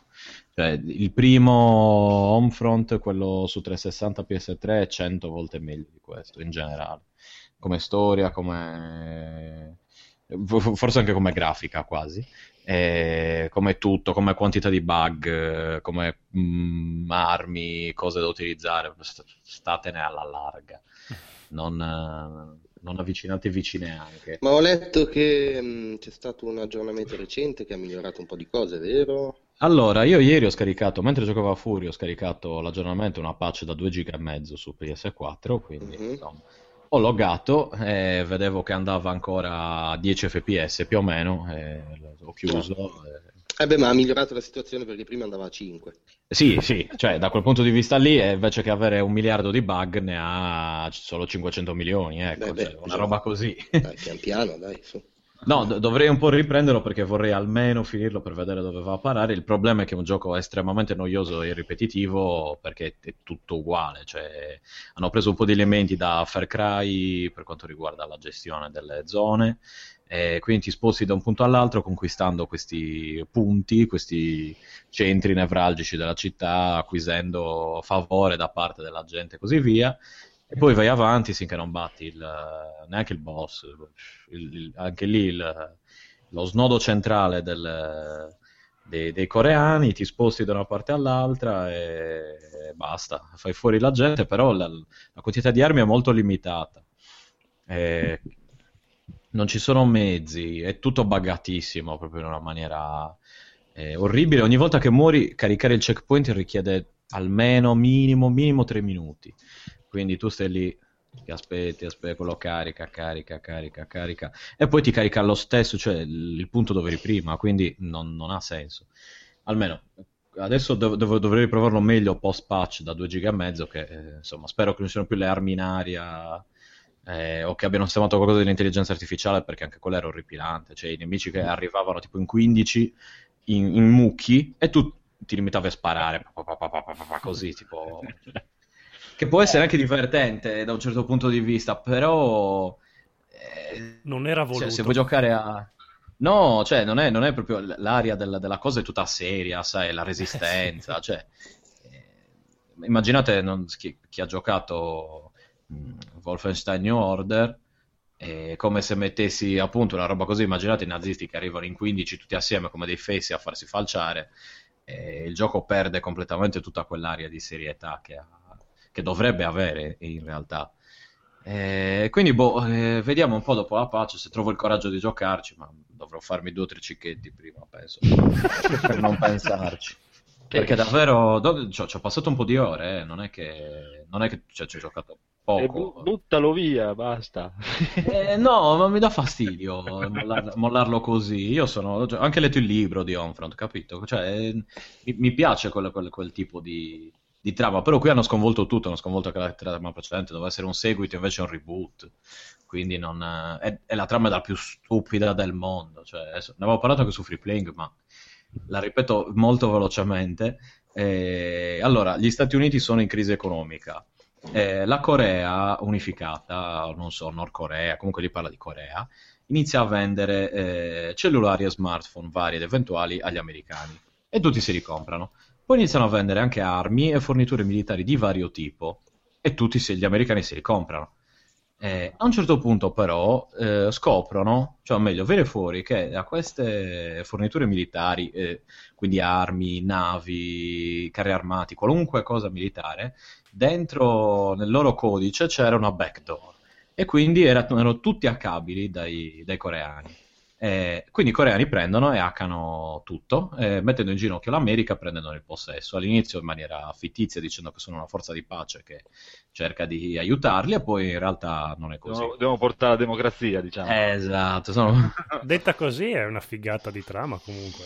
No, è una, è una minchiata colossale, perché io mi chiedo, allora, chi è il cretino? Cioè, gli americani che sono vagamente paranoici, cretini. No, non dai un'occhiatina nell'arma che tu stai comprando, nella cosa, cioè proprio neanche una cosa, l'hai comprata da un coreano, io dico, cioè non si fidano neanche dei, dei russi, sino a vent'anni fa erano, finivi in galera se dicevi che eri comunista, figurati quelli, i coreani, e neanche, cioè nessuno, non c'è uno in tutta l'America che sia preoccupato di dire... Guardate che, questo, che il codice di questo eh, dispositivo smartphone o di qualunque altro oggetto elettronico non è sicuro. Uno, nel giro di anni. Capito? Cioè, di esporre la cosa. Io dico, escono le cose, i report della, dalla Apple, dopo mezz'ora che il cellulare è uscito, oh, guardate che ha una, un buco qui, eccetera, eccetera. Questi qui, per le loro forniture militari, non hanno controllato. E, invece, nella trama del gioco precedente, per quanto fosse... ancora più eh, grossa la cosa, aveva più senso. Sarà che era scritto da uno di quelli che hanno scritto parte della sceneggiatura di Apocalypse Now, quindi insomma non l'ultimo dei cretini. Fatto sta che eh, dopo anni di nel, invece nel primo Homefront, dopo anni di eh, a infilare agenti dormienti all'interno, sempre coreani, eh, all'interno della società americana in vari ruoli, anche non ruoli chiave in generale, la Corea decide, a, in un momento di debolezza, anche lì economica, militare, eccetera, del, dell'America, di tirare una bomba nucleare a bassa, cioè però non a, ad alta quota. Quindi la bomba nucleare non ha nessuna funzione distruttiva, serve solo a bloccare le comunicazioni come un'enorme bomba eh, E M P, stile la chaff grenade di Metal Gear. Elettromagnetica. Esatto. Quindi gli bloccano tutte le comunicazioni, nel mentre loro fanno, non mi ricordo, si avvicinano al limite prima che gli americani scoprono che le loro truppe sono avvicinate, gli tirano la bomba, gli agenti dormienti fanno fuori tutte le persone chiave, mettono... Eh, creano un bordello in, in America, prendono possesso della cosa lì e tu fai parte della resistenza anche lì, eccetera eccetera. Eh, e... in tutto questo quelli di The Division cosa fanno? Quelli di The Division uh, boh... laggano. Sì, esatto. Sai cosa ci manca in queste trame? Io ci avrei messo Snake, se ci mettevano Snake che entrava eh... e risolveva la situazione era un bel gioco. Ma in generale sì, guarda che ogni volta che c'è Snake il gioco tende sempre esatto. a essere, essere sempre più, più bello di altri, soprattutto in questo caso. Quindi sì, giocate, cioè piuttosto fatevi diciotto ore a furie, lasciate perdere il nuovo confronto, se... o se siete masochisti prendetevelo, eh, ma non dite che io non ve l'avevo detto. Corrado in chat dice che in realtà gli americani se, se ne erano accorti, ma erano quelli di Atlanticast, e quindi dopo nessuno gli ha creduto più. Grande Atlanticast. Bene, bene, bene, bene, bene. Dopo questa infornata di giochini, io direi di passare a un calcio in culo fa miracoli. Che dici, Codolo? Allora, un ca- eh, sì, però non l'ho messo io, quindi no, no, fai parlare. Ah, volevi solo la mia io. approvazione? Allora sì. Esatto, perché tu sei il boss. Vuoi anche l'approvazione di Kenshiro? Sì, alla grande. Sì. Sì. Grazie delle tue parole confortanti. Vai Enrico. Sì, allora, prima di tutto volevo ricordare di andare a sentire l'ultimo episodio del Fungo del Tubo che c'è Kenshiro come ospite. E come Kickstarter ho trovato questo progetto che è il gioco da tavolo di, della casa due di Devil Dead due. Uh, il progetto è stato già su, mancano diciannove giorni, è già stato super approvato perché hanno chiesto settantamila dollari, sono a trecentotrenta mila. Mm. E praticamente è un gioco da tavolo realizzato da questi Space God Production, che non so se siano famosi perché non me ne intendo della materia giochi da tavolo, però questo sembra carino. In poche parole hanno detto che avrà otto miniature personalizzate e tutte le varie immagini raffiguranti i mostri della serie. Sì, sarà un gioco cooperativo, si potrà giocare da due a sei giocatori, delle partite che prevedono da, da un'oretta a un'oretta e mezza, dove bisogna raccogliere tutte le pagine del, crono, del Necronomicon. Bello! Sopravvivendo agli attacchi de, dei demoni, mostri e schifezze varie del film. E ci saranno due versioni, che adesso vedo qua sul Kickstarter. La versione standard costa sessanta dollari, e dopo c'è la versione deluxe, però mi sembra che non ci siano più possibilità di ordinarla, eh, che prevede la scatola fatta a forma di Necronomicon. Bello, bello, bello, bello. Ma c'è un, un obiettivo in cui lo faranno in italiano? O... Oddio, ah, non è specificato, non credo, però... Premi tutti, mi sono distratto, poi ho detto Necronomicon, ho detto di cosa stiamo parlando? Eh, Kickstarter del gioco da tavolo di The Evil Dead due. Ah, ok, ok. No. Che la versione deluxe sarà fatta con, invece della, della solita scatola, c'era la scatola a forma di, di Necronomicon. Sì, sì, sì, il libro con la, con la faccia di... di pelle, sì. Bellissimo, bello, bello, bello, bello. E così mi ricollego a, anche se non ve la siete vista, ri- recuperatevi la serie tivù che stanno facendo, che hanno fatto l'anno scorso. Eh, io di, ce l'ho, de, ce l'ho de, ancora de, de, ho visto solo la prima e devo ancora finire. No. Bellissimo. Bellissimo. Sembra che sono dieci puntate, ma sono... Sì, penso sia anche quasi pronta la seconda stagione. Sì, ho visto che hanno, hanno già pubblicato qualche, qualche immagine, qualcosina. Mm-hmm. Sì, sì. Ma è stata colpa di Mumu, abbiamo visto la prima puntata insieme, Mumu a tre quarti della puntata si è girata, poi mi ha guardato schifandomi, diceva cos'è. Ma guarda lì, anche, anche Paola, fino alla terza puntata mi diceva ma cos'è sta stronzata qua, andava via, si alzava, poi ha iniziato proprio, si è presa dentro più di me. Quindi... eh, ma noi, noi perché con, con Mumu abbiamo il problema praticamente, io sono un anziano, invece Mumu è molto giovane perché io sono un pedofilo, oltre a tutti gli altri difetti che ho. Non è un difetto. io, io ma hai guarda... anche altri, altri pregi oltre. No, se, cioè, eh, ah, aspetta, io... giovane quanto? Lei ha quindici anni, tu ne hai quaranta? O... No, io ne ho quaranta, lei ne ha venticinque, ventisei. Vabbè, dai. Sei un vecchio porco. E allora lei ha praticamente un odio ostile praticamente da... di tutto quello che è prima, tipo prima del duemilacinque è vecchio per lei, quindi non... Che cazzo, è più giovane di me, potrebbe essere tua figlia. Sì, sì, sì, mi ricordo, quando, quando, parliamo, quando parliamo della nostra infanzia a volte mi viene da pensare, ti ricordi, ci pensi che cioè, te quando mi, mi stai raccontando il tuo primo giorno d'asilo io stavo facendo l'esame di maturità. Però... devi fidanzarti con me o solo dieci anni in mezzo a te, scusa, no? Va bene. bene bene bene compriamo tutti Evil Dead, bello bello, ah, se lo fanno in italiano mi intriga. Noi, a me e Mumu piacciono molto i giochi da tavolo, facciamo d'inverno, organizziamo sempre le, le giocate da tavolo. E direi di passare anche a Letto con il nemico. Questo di chi è? È mio. Allora vi consiglio, adesso qua mi sarò molto breve perché mi manderete a cagare, il podcast Storia Medievale A, che è un corso universitario che qualcuno si è preso la briga di registrare e buttarlo in podcast, però è una figata perché anche per chi come me non ha frequentato l'università è come stare dentro l'università e seguire un corso intero. È, è interessante, la professoressa è anche simpatica, fa anche delle battute ogni tanto, e imparate la storia medievale. Bello, quindi basta, bella fin- storia. Finito. Bene, siamo arrivati in fondo, farei un breve giro con i consigli bonus, che dici? Sì, sì. Ti consigliamo qualcosa alla grandissima. Allora, Stan, hai qualcosa da consigliarci? Un bel film, telefilm, varie? Un bel libro, fumetto? Il tuo fumetto? Vai, vai, spamma, io? spamma, spamma. No, in realtà io volevo consigliarvi un film, oh. un film che mi sono visto qualche tempo fa con mio nipote, un film horror. L'unico problema è che non mi ricordo il nome di sto film. Ah, ma non è importante per consigliare. quindi quindi vi, cons- vi, vi dirò un po' brevemente la trama. Magari qualcuno Dai, di voi... Vediamo se lo becchiamo, esatto. Eh, l'ha, l'ha letto, l'ha visto. Allora, la trama parla di sta, di sta tipo, una, una sorta di archeologa, una sorta di... Lara Croft, diciamo. Relic Hunter, sì, faceva un po' schifo come no, no, no. Eh, però, però lei era molto bella. Aspetta, as above so below, come sopra, cosa come sopra così sopra. Ah sì, esatto, bravissimo. Ah, che sì, vabbè, ah, ma... esatto. Chi sei? Oh, so, malapena leggere e scrivere, ragazzi. È la, la oh, tipa... che memoria ho. In pratica la tipa va alla ricerca della pietra filosofale.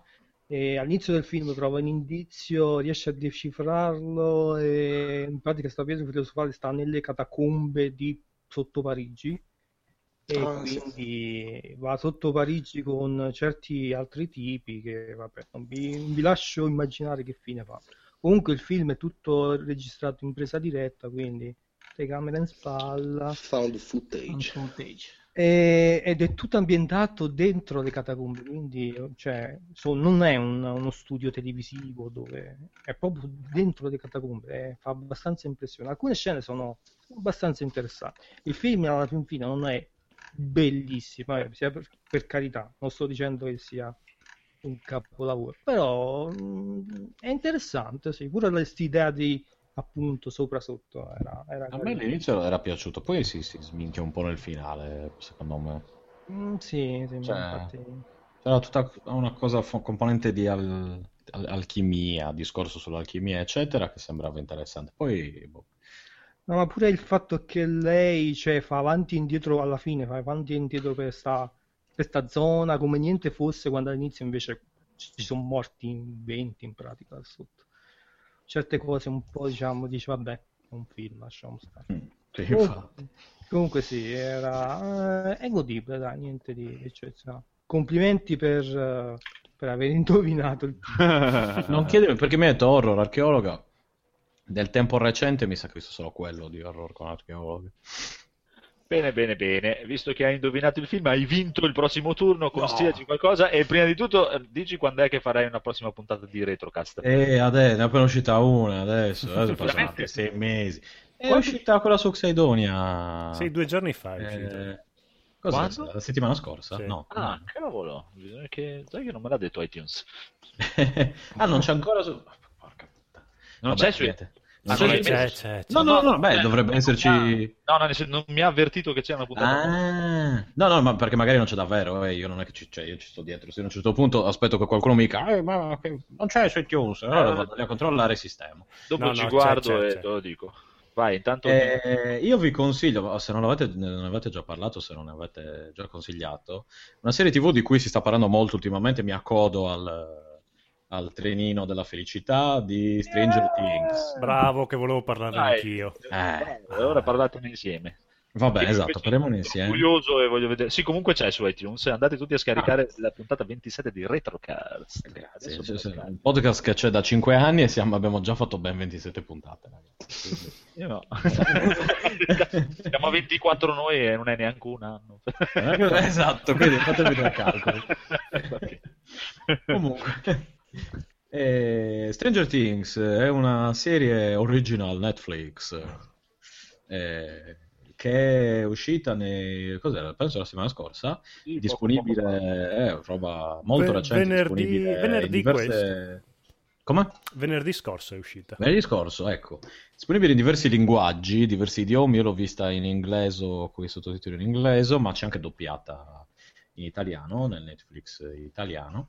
Ti faccio una domanda, Winona Ryder urla così tanto anche in inglese?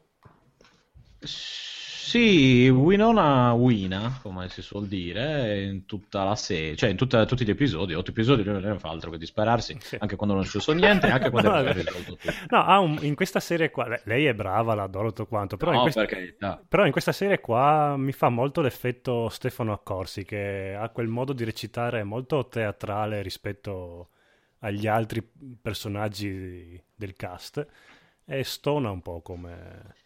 Lei sembra un'attrice di quei tipo Margherita Bui, sai, sì, quelli eh, esatto, esatto. del cinema italiano che sono sempre troppo, troppo intensi, esatto, ecco, troppo caricati, sempre... troppo entusiasmo in quello che fa, in ogni espressione che fanno. Sì, è proprio troppo, è troppo carica. Que- lei è troppo carica e negativo in questo caso perché sì. per quanto anche gli altri siano più o meno disperati, lei è proprio oltre alla disperazione. Ha un buon motivo in questo caso, però. È... Ok, cioè con calma, era, era, aveva già la faccia disperata nel prime, nei primi cinque minuti del primo episodio, ho capito, quindi cioè, è passata, insomma, è un po' esagerato. A parte Winona che eh, io apprezzo, ma che, anzi che stimo ma che non apprezzo, mettiamola così. Eh, la serie è molto bella, è un mix tra, boh, a me ha ricordato un po' i Goonies, un po' X-Files. Ma io mi sono fatto eh... una lista delle cose che, che, che poi in realtà non è che non cita queste cose qua, diciamo che copia bene. Stefano. Hm? Vai avanti tu, Codolo, vai, vai che è caduto. Ah, è caduto? Ah, quindi ho parlato sopra, o, o si è offeso perché... che cazzo Comunque... Che cazzo, basta! È caduto all'X. Ecco, è tornato, è tornato, tutto a posto. Scusate, no, non so perché sia. Ah, sì, perché, perché c'è il coso che mi chiude le schede, mi blocca le schede di Firefox per risparmiare memoria. Eh, scusate, sì, detto, io sono arrivato, ah, mi sono fatto una lista. Sì, mi sono fatto... Niente più.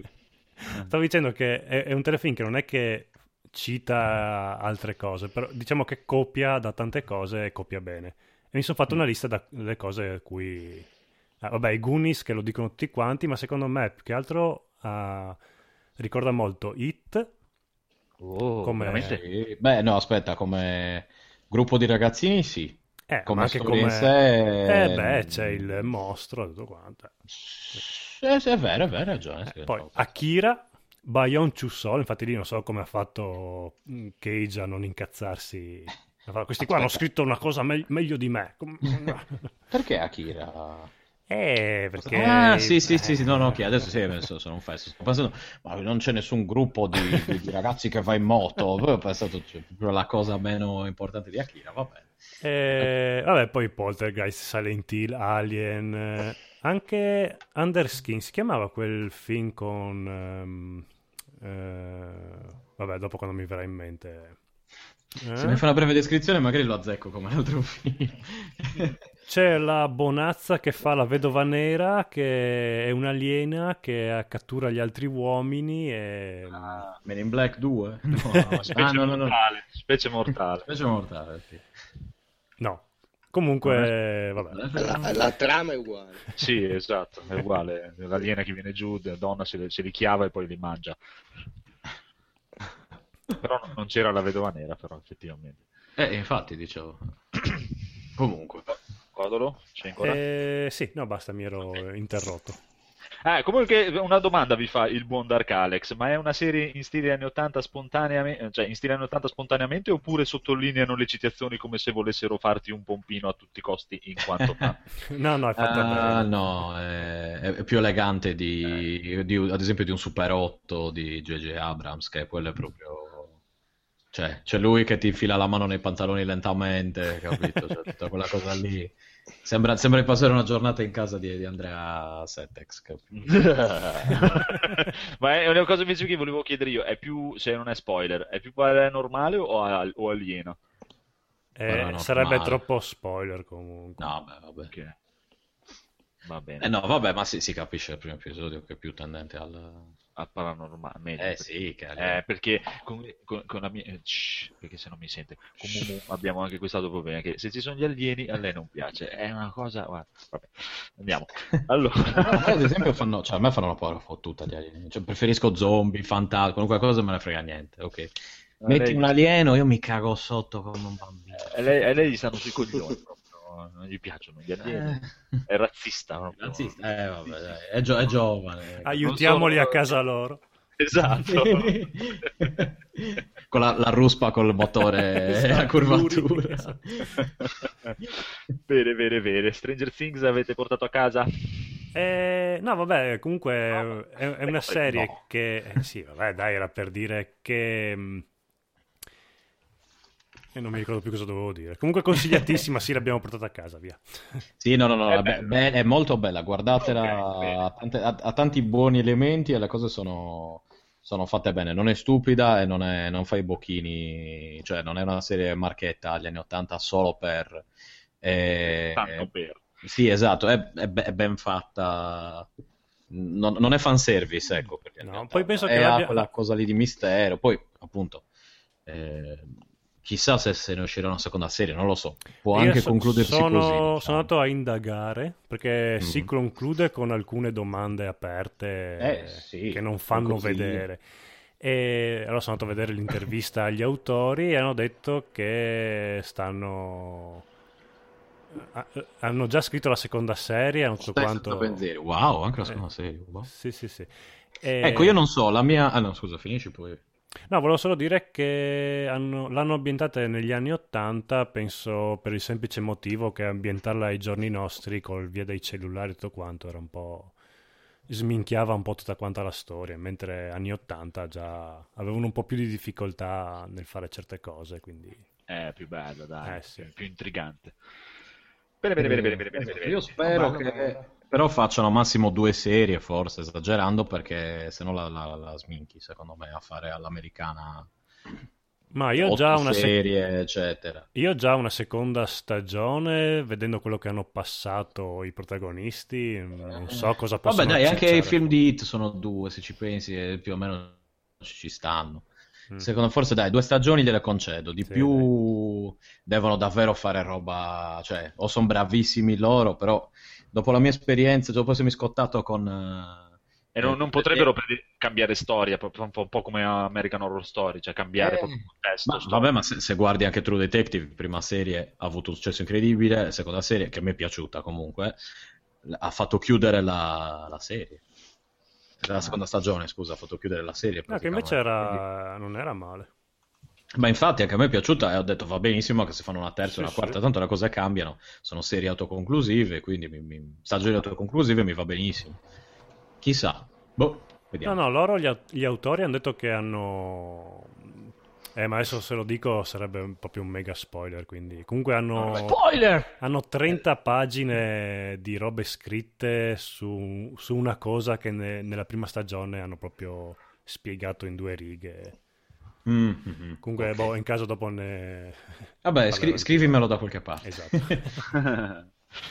Bene, bene, bene, bene, bene. Allora, vedo che è su Netflix, me l'avete venduta proprio. Eh, no, sì, no, no, è bella, bella, sì. Merita. Ma io l'ho docchiata, ah, sì, mi sì, intrigava, so. A me Mumu, ho detto, boh, adesso sento qualcuno che se ne parla, e ne, sta, ne parlano tutti bene. È fighissima, c'è tra tutti i personaggi, mi c'è mi una... lista.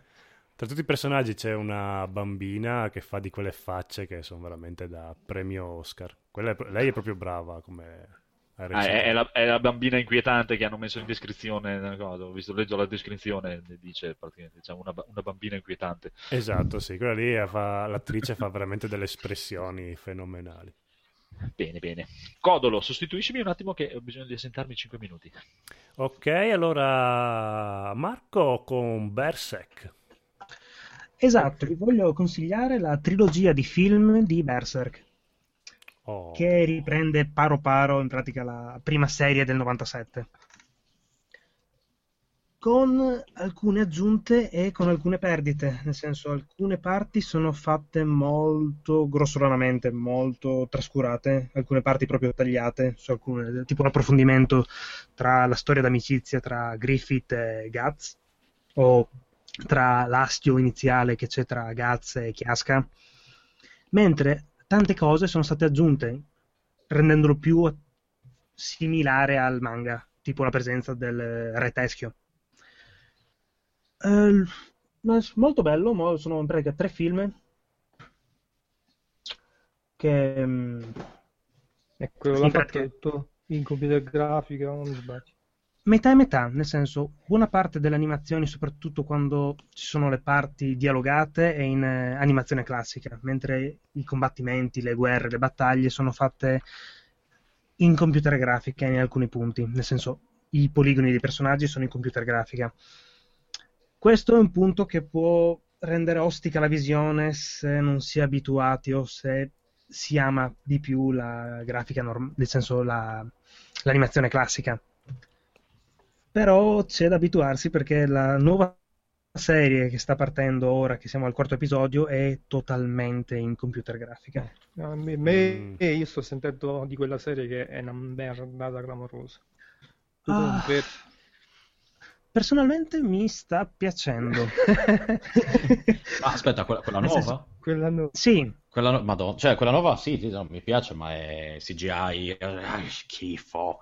È completa C G I, sì. Sì, è t- però... sono di legno, si muovono di legno. Ah, sono ma è, è, è, di tech. È quella C G I, tipo la sigla di Ghost in the Shell, quella di Staying Alone, no, come si chiamava?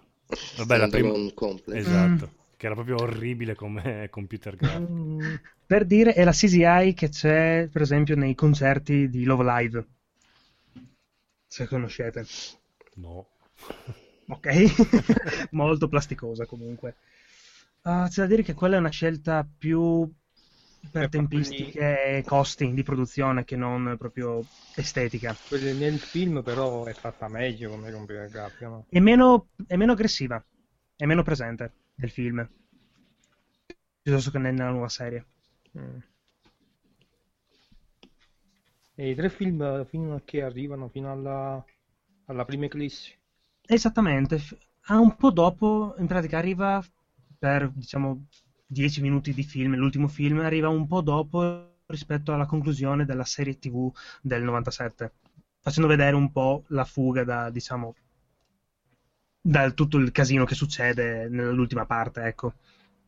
Quindi la parte sempre ora traggono sempre la parte migliore del Sì, infatti mi ero rivisto la prima serie per farmi un piccolo recap prima di guardarmi i film e ci ero rimasto male perché non mi ricordavo che mancava proprio quella parte.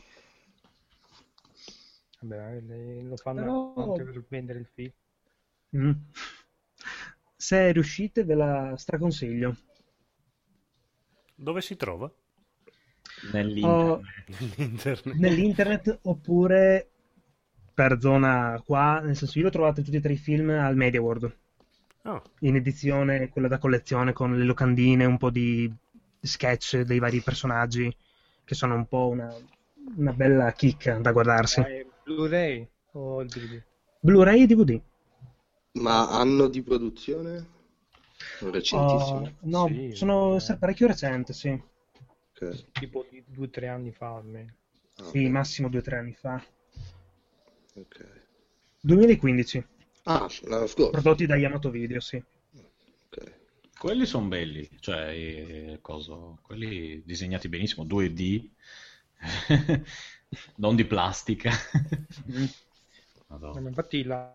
la serie televisiva che stanno adesso io non l'ho vista, però ne parlano tutti malissimo, dicono che addirittura la, la serie vecchia è, anche, è più bella di questa che stanno facendo adesso, quindi voglio dire, ma aspetta, ah, un, po', un po' come Dragon Ball Super, eh. No, quello è molto bello. Dragon Ball Super è bidimensionale almeno, ecco, non ha, ha qualche cosa tre D ogni tanto, ma qui è il livello di Blue Submarine number sei, ah, proprio... diciamola così, sì, no, le brastiche.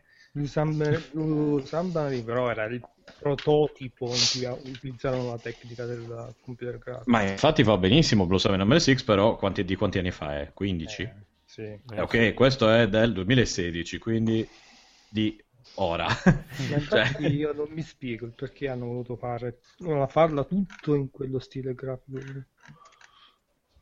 Tecnicamente dovrebbe essere stata una scelta di costi di produzione, comunque rapidità nella produzione, perché comunque per editare un, un anime così abbassa di tantissimo i costi dell'animazione, eh, quella giapponese. Purtroppo ma... rende ostica la visione per vecchie generazioni, ecco.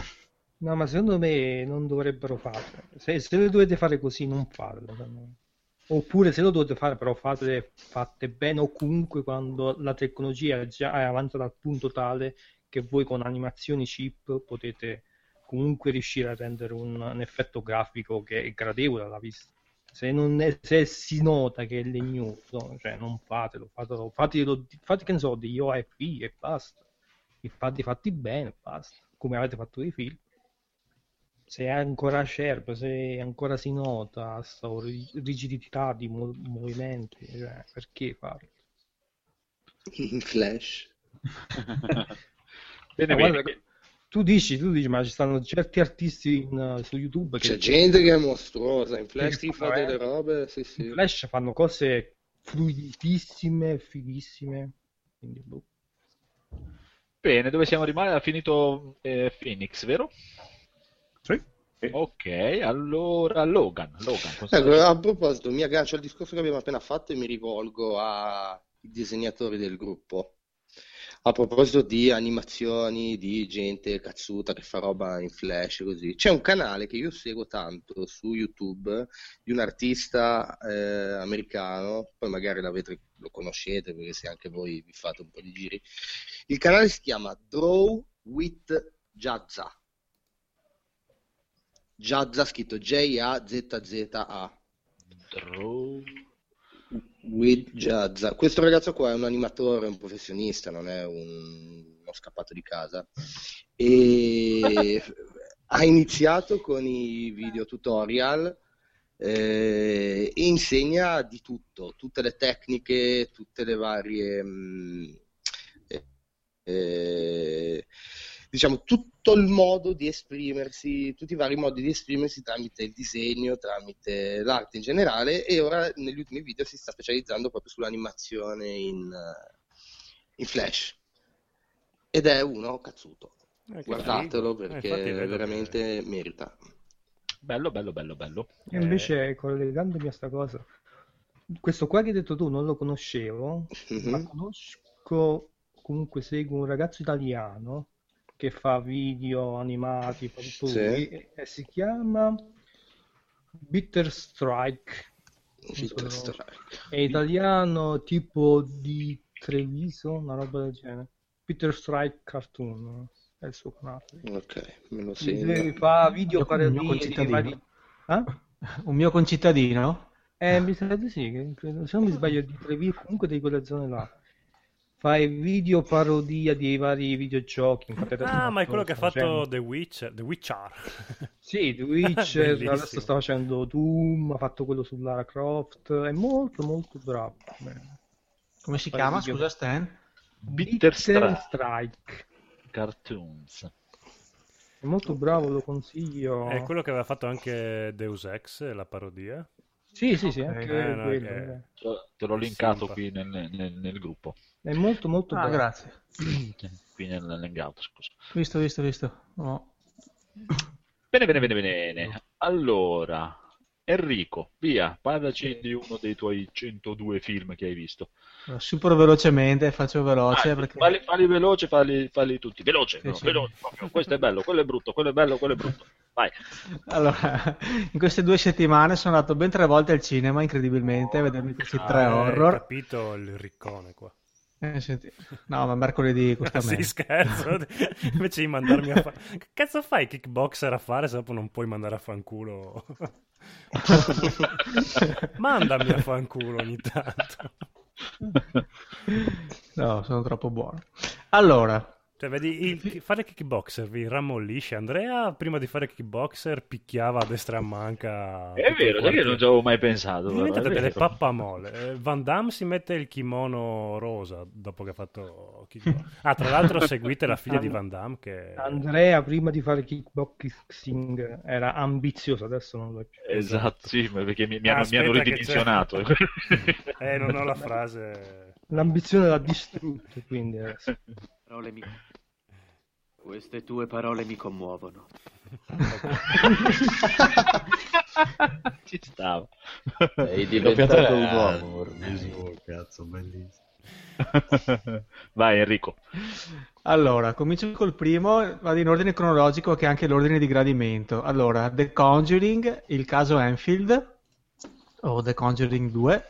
Questo film di James Wan, eh, molti l'hanno criticato perché è un more of the same, è vero, è la solita storia della famiglia che, che va nella casa e c'è lo spirito, c'è la possessione, però il film è girato veramente bene. A me James Wan piace un sacco come regista, ha fatto le robe più famose, ha fatto Saw, ha fatto Insidious, eh, L'Evocazione, eh, Fast and Furious sette, ha fatto un po' di film, insomma... famosi, è un bravo mestierante. Vabbè, il primo è bellissimo, è il film horror più bello che ho visto negli ultimi almeno quindici anni. Cosa? Il primo show? L'Evocazione, no? Ah, L'Evocazione, sì. Questo...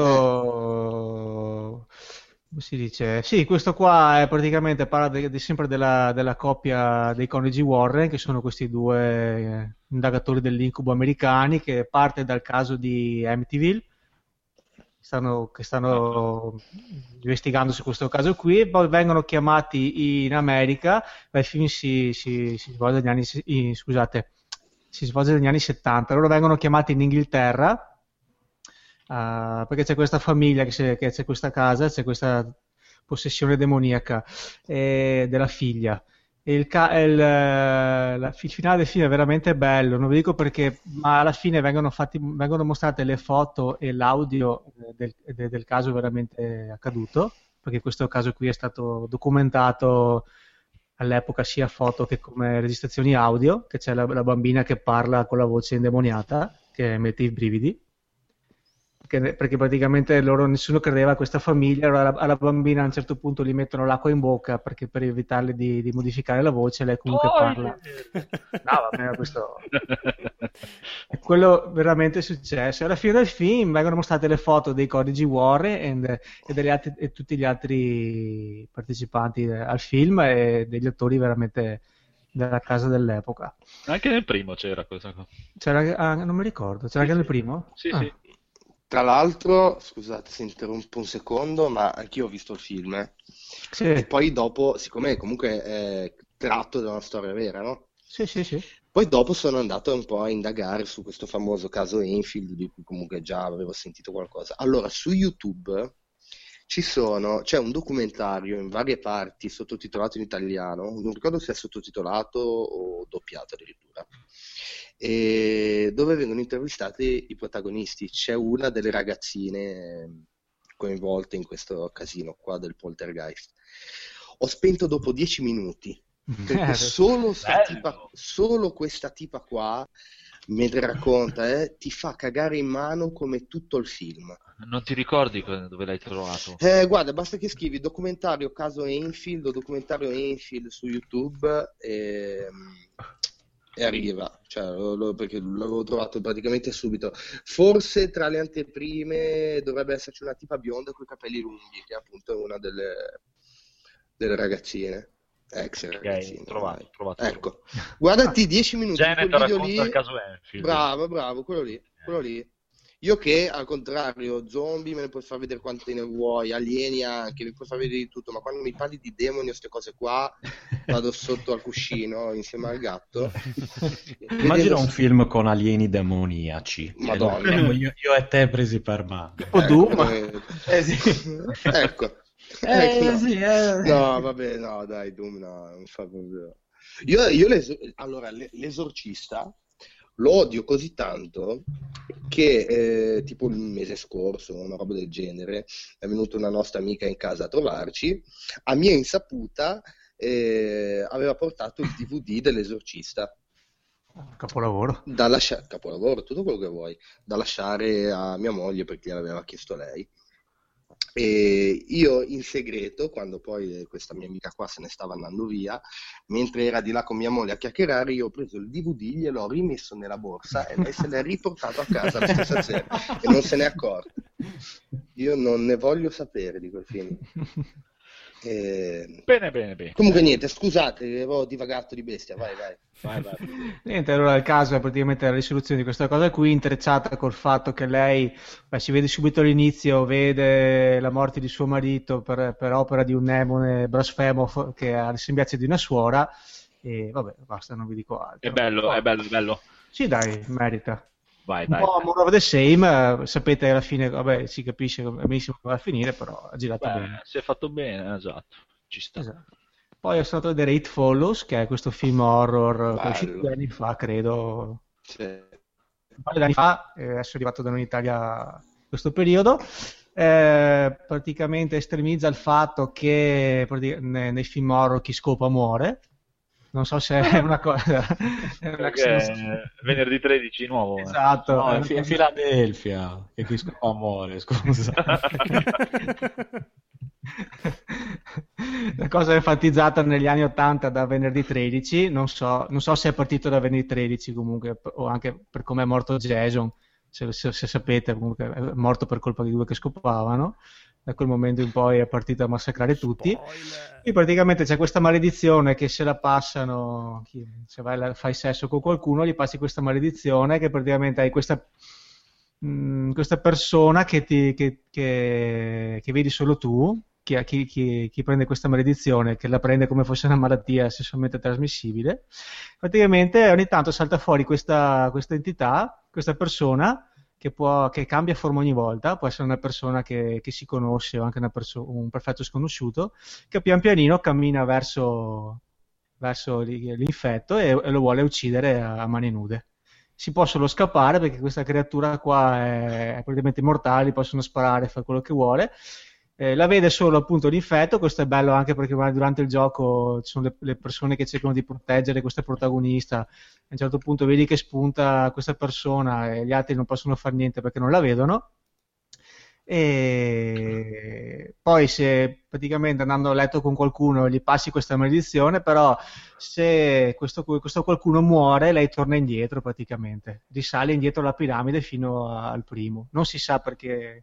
per cosa, per come questa maledizione sia cominciata, però dai, questo lo metto una via di mezzo, si può, si può vedere. Bello, io vi ho messo in chat il, il link se lo volete andare a vedere a gratis e a mille ottanta p. Poi ho visto l'ultimo film, sono andato a vedere The Cell, che è questo horror tratto dal, film, dal libro di Stephen King. Eh, permetto che non ho letto il libro, quindi non so quanto ci sia o non ci sia. È il film che ho visto che ha preso in Metacritic e in Rotten Tomato i voti più bassi, aveva tipo uno zero virgola otto. Sì, tipo... sì, una roba che ha scattato. Rotten Tomato che ha dato voti altissimi a Ghostbuster, il reboot tra l'altro, eh. Quindi secondo me stanno iniziando a perdere. No, ma avevo letto, cioè pare che stiano iniziando a perdere un po' di colpi perché pare che abbiano dato voti alti a film oggettivamente di merda. Io Ghostbuster non l'ho ancora visto, quindi non, non posso Non posso dirlo questo, però per altri titoli che avevo letto, i film che avevo visto, che lì avevano voti sì, altissimi. Anche, erano... anche quello di l'ultimo di Dragon Ball, mi sembra che... eh, ma io infatti non capisco se hanno preso per il culo. Eh, o... probabilmente cercano click facili. Questo tempo fa, qualche giorno fa, era a zero, sì, per farvi capire la bontà del film. Stranamente sono due attori abbastanza, c'è John, John, John Cusack e Samuel L. Jackson, insomma, proprio... Due, due stupidi non sono, evidentemente avevano parecchi mutui e bollette da pagare. Samuel L. Jackson è in qualunque film. Sto, sto film, vi dico solo che in sala eravamo in tredici, a metà del primo tempo tre se ne sono andati e io mi sono perso il finale perché ho preso sonno. Non mi succedeva eh, dal tempo. Io ho sentito su, su, dai ragazzi di Outcast Popcorn che dicevano praticamente che c'era la prima scena, hanno detto che è bellissima. C'è una prima scena bellissima, poi una merda proprio. Sì, praticamente dopo un minuto si scopre quello che succede, praticamente c'è tutte le persone che sono al telefono, sui telefoni viene, viene trasmesso una specie di, di squillo tipo fax cinquantasei K, tipo modem cinquantasei K, diventano... neanche zombie, diventano tipo rabbiosi, scatta questa epidemia, praticamente tutti cercano di ammazzarsi tra, tra di loro. C'è John Cusack che è il protagonista, che è, è, succede tutto all'aeroporto di Boston e praticamente il viaggio lui deve arrivare a casa sua, non mi ricordo la cittadina, a cercare di salvare sua moglie e sua figlia. Un film che non ha né capo né coda, c'è un sacco di cose assurde. No, veramente, cioè, guarda, possiamo perdere. Strano perché appunto ci sono due, due attori che insomma... Hai perso il finale e ti sei risparmiato un'incazzatura allucinante.